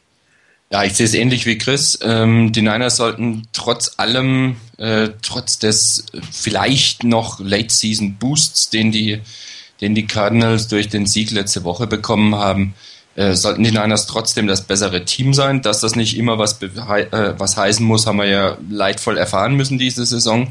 Mehrfach. Ähm, trotzdem denke ich, dass es eine relativ knappe Kiste wird. Ich glaube auch dran, dass die Niners das gewinnen können. Ähm, ob wirklich so sehr die Luft raus ist, weiß ich nicht. Äh, sicherlich ist nicht mehr die Motivation da, eben in die Playoffs zu kommen. Klar, das ist weg. Ähm, aber vielleicht geht es für den einen oder anderen einfach noch darum, sich im letzten Spiel in der Saison einfach nochmal gut zu präsentieren. Vielleicht auch gerade für diejenigen, deren Zukunft bei den Niners vielleicht auf der Kippe steht oder bei denjenigen, bei denen eben die Verträge auslaufen. Ähm, von daher glaube ich nicht so unbedingt dran, dass die Niners so ähm, mehr oder minder untergehen werden. Ich könnte mir vorstellen, dass es ähnlich wie Christus gesagt hat, ähm, am Schluss einen Sieg für die Niners gibt mit ja, drei Punkten. Okay. Ähm, andere Chris, musst du sagen, wie sieht es bei dir aus? Ähm, ja, bei mir ist es halt so, die Champions der ähm, unwichtigen Siege, das sind halt die 49ers. Ich denke, seit Nolan oder so, äh, die letzten irgendwie drei Spiele spielt man immer sensationell und gewinnt auch. Ähm, gut, wir haben jetzt die letzten drei Spiele zwar nicht gewonnen, aber das letzte Spiel ist absolut unwichtig für diese Saison ähm, und macht eigentlich nur noch ein, hat eigentlich nur noch einen Einfluss auf die Moral und auf die Draft-Position. Aber da, solche Spiele gewinnen die 49ers normalerweise und so sehe ich das eben dieses Jahr auch. Ich denke, für die Spieler ist es halt einfach so, die können vielleicht für alle, die jetzt ein Problemchen gehabt haben mit Singletary, die können jetzt sagen, okay, jetzt spiele ich befreit auf oder irgendwas. Ähm, ich denke nicht, dass die 49ers jetzt ein tolles Spiel zeigen oder irgendwie sensationell spielen, aber ich denke trotzdem, dass wir gewinnen können. Ähm, darf das beinahe nicht sagen für das äh, Forecast-Game, ähm, aber ich denke, sie gewinnen mit irgendwie sieben Punkten. Ja, also, ähm, was soll ich sagen? Zwei Herzen in einer Brust, das ist so ein Spiel, wo man sagt, komm, verliert es, wir draften höher, das ist besser für das Team. Auf der anderen Seite glaube ich schon, dass viele Spieler genau das zeigen wollen werden, was sie eigentlich in ihnen steckt was für Möglichkeiten sie gehabt haben, nochmal vielleicht sich den Frust äh, von der Seele spielen. Ähm, Gerade das, wie soll ich sagen, ähm, Alex Smith nochmal oder wahrscheinlich sein letztes Spiel für die 49ers spielen wird. Der wird sicherlich nochmal alles darum geben, hier ein wirklich gutes Spiel abzuliefern. Und ähm, ich glaube einfach, dass in Summe die 49ers das stärkere Team sind und auch am Ende, äh, in diesem Fall fast leider, weil jetzt ist es mir wirklich egal, jetzt können sie meinetwegen auch verlieren. Das ist wirklich eigentlich der, der, der bessere langfristige Plan sozusagen. Aber ich glaube trotzdem, dass sie mit sieben Punkten dieses Spiel gewinnen werden. Ja, dann kommen wir zu unserer Lieblingsrubrik. Ich glaube, das Call-In äh, haben wir gerade ausreichend gemacht. Nochmal einen mehr ähm, würde heute den Rahmen ganz äh, klar sprengen. Wir gehen zu unserer Rubrik ähm, die demnächst bestimmt einen Jingle bekommen wird. Ich habe das ja aufgenommen. Ähm, Spiel der Woche. Chris, wie sieht's aus? Deine Spiele der Woche? Ähm, Spiele der Woche. äh, ganz, nee, ich, äh, ich sag mal, es, es sind so zwei in der Auswahl, weil ähm, zum einen ist halt wirklich ganz interessant das Sunday Night Game. Äh, das entscheidet, wer die NFC West in, der, in den Playoffs vertritt. Ähm, aber das ist halt mehr einfach fürs Playoff-Picture ein interessantes Spiel, das dann wirklich zum Game of the Week zu machen, da traue ich mich beinahe nicht ganz so. Und ähm, wirklich ein gutes Spiel erwarte ich äh, zwischen Chicago und Green Bay. Mein Spiel der Woche und ich, ich denke, Green Bay gewinnt das Spiel mit Aaron Rodgers und äh, geht in die Playoffs. Okay. Rainer, wie sieht es bei dir aus, Spiel der Woche? Also Packers gegen Bears hatte ich auch in der Auswahl, einfach ähm, weil es da für die äh, Packers wirklich noch um was geht, für die Bears ähm, nur bedingt um was geht. Klar, natürlich können sie den, den Number Two-Seed ähm, damit endgültig sichern, wenn sie gewinnen sollten. Aber ich glaube nicht, dass sie da zu viel Wert drauf legen werden. Ich kann es mir nicht wirklich vorstellen, dass sie ihre Starter durchgehend spielen lassen, sondern dass sie je nachdem, wie das Spiel läuft, wenn sie da vielleicht ein Stück weit in Rückstand geraten sollten, was ja durchaus vorkommen kann, ihre Starter rausnehmen, das Spiel mehr oder minder laufen lassen ähm, wird mich zumindest nicht so sonderlich überraschen. Ähm, auch wenn es äh, richtig weh tut, äh, muss ich ehrlich sagen, es tut mir wirklich in der Seele weh. Aber für mich ist Seahawks gegen äh, Rams das Spiel der Woche, weil da ist es, das ist das einzige Spiel, wenn ich das so richtig über, überschlage, bei dem es direkt darum geht, wer den Divisionstitel holt und dann auch gleich noch darum, ähm, wer dann in den Playoffs ist als einziges Team. Und allein von daher ähm, Spiel der Woche, nicht weil ich, um Gottes Willen, nicht weil ich meine, die beiden Teams wären so toll und es wäre das Riesenspiel, das da zu erwarten ist, aber einfach von der Spannung her ist das das Spiel, das am meisten beinhaltet. Alles andere ähm, sehe ich jetzt zumindest im Überblick nicht unbedingt ein so direktes Duell. Es sind alles indirekte Duelle. Äh, Jacksonville und, und Indianapolis, alles spielen nicht gegeneinander und so weiter und so fort. Von daher Game of the Week, ähm, Seahawks gegen Rams. Und auch wenn es in Seattle ist, ähm, ja, einfach auch, weil ich es nicht wirklich möchte, dass ein Team aus der NFC West mit einem negativen Rekord in die Playoffs kommt. Knapper Sieg für die Rams. Ja, ähm, ich habe diesmal tatsächlich zwei Spiele der Woche. Ach was? Ja, da, ja das geht doch nicht. Das geht. Hey, du hattest schon mal drei. Ja, ganz vorsichtig.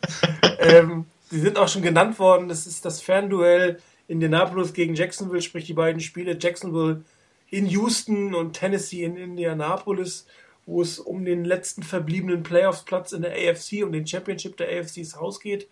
Ähm, an sich schon interessante Spieler meiner Meinung nach. In Tennessee könnte es das letzte Spiel von Jeff Fisher sein, ähm, der sicherlich auch nochmal äh, seinen kleinen Erzfeind in Indianapolis ein Bein stellen möchte. Ähnliches geht es in Houston. In Houston spielt Gary Kubiak vielleicht um seinen Job. Gerüchte gehen, dass er ihn behalten könnte. Wenn er jetzt aber wirklich eine miese Leistung zu Hause gegen Jacksonville abliefert, könnte das auch vorbei sein. Ähm, ist natürlich insofern äh, ein, eine etwas schwierige Aufgabe für die Jaguars, weil ähm, Jeremy Gerard nicht mehr in die Saison zur Verfügung stehen wird, selbst wenn sie bis in den Super Bowl kommen. Also meine beiden Spiele der Woche sind die AFC South Spiele und ich glaube, dass die Indianapolis Colts ähm, in die Playoffs kommen werden, weil sie zu Hause gegen Tennessee gewinnen und dadurch ist eigentlich egal, wie Jackson gegen Houston, Jacksonville gegen Houston spielt. Wie gesagt, ein kleines Herz schlägt für mich auch in Jacksonville immer, aber es können nicht beide weiterkommen und dann sollen es doch bitte die Colts sein. Jo, jetzt haben wir tatsächlich die zwei Stunden fast geknappt. Ich weiß nicht, Rainer, kannst du sehen, wie viele überhaupt noch da sind? Sind noch welche ähm, bei euch? Wir sind, Moment, kleinen Moment, äh, acht. Gerade eben auf acht. Ja, wunderbar. Wir waren bei 18 heute. Das heißt, wir haben euch zumindest einen Teil bis zum Ende halten können. Ähm, wir wünschen ähm, einen guten Rutsch ins neue Jahr. Ich hoffe, ihr feiert morgen alle zusammen mit Familien, Freunden, äh, wie immer euch das ähm, vorstellt. Euch beiden natürlich auch. Danke fürs Dabeisein, Chris. Danke, Rainer. Danke ebenso. Möchte ihr noch ein paar Neujahrsgrüße loswerden an den Rest? Ja, ganz kurz. Ähm, ich wünsche allen Zuhörern und denjenigen, die es über Podcast hören, gutes neues Jahr, einen guten Rutsch, möglichst unfallfrei und uns und den Niners ein besseres Jahr 2011, als es das Jahr 2010 war. Noch was aus der Schweiz? Habt ihr auch Silvester übermorgen oder gibt es euch andere Feiertage? Morgen oder habt ihr andere Feiertage? Nee, nee, das feiern wir auch. Das feiern nee, wir auch. Ähm, kann mich da wirklich nur anschließen. Also äh, guten Rutsch ins neue Jahr und äh, ja, für die 49ers, für unsere Community, dass wir über positive Dinge und nicht nur über die negativen berichten und äh, für das 49ers Webradio natürlich wünsche ich mir für das neue Jahr, dass es weitergeht und dass es weiter so viel Spaß macht. Wunderbar, vielen Dank. Ja, denkt dran, auch nächste Woche ist die Sendung wieder Donnerstag. Ich weiß zwar nicht mehr, warum sie Donnerstag sein wird, aber sie wird Donnerstag sein. Ähm, vielleicht gibt es dann einen neuen Manager, vielleicht gibt es sogar einen neuen Head Coach und äh, das dürfte dann auch sicherlich mal eine interessante Diskussion geben. Auch von mir einen guten Rutsch. Ähm, macht's gut, viel Spaß beim letzten 49ers-Spiel äh, für lange Zeit, bis zur Offseason sozusagen, in der Hoffnung, dass es eine volle Saison nächstes Jahr geben wird. Und ähm, gute Nacht. Ciao.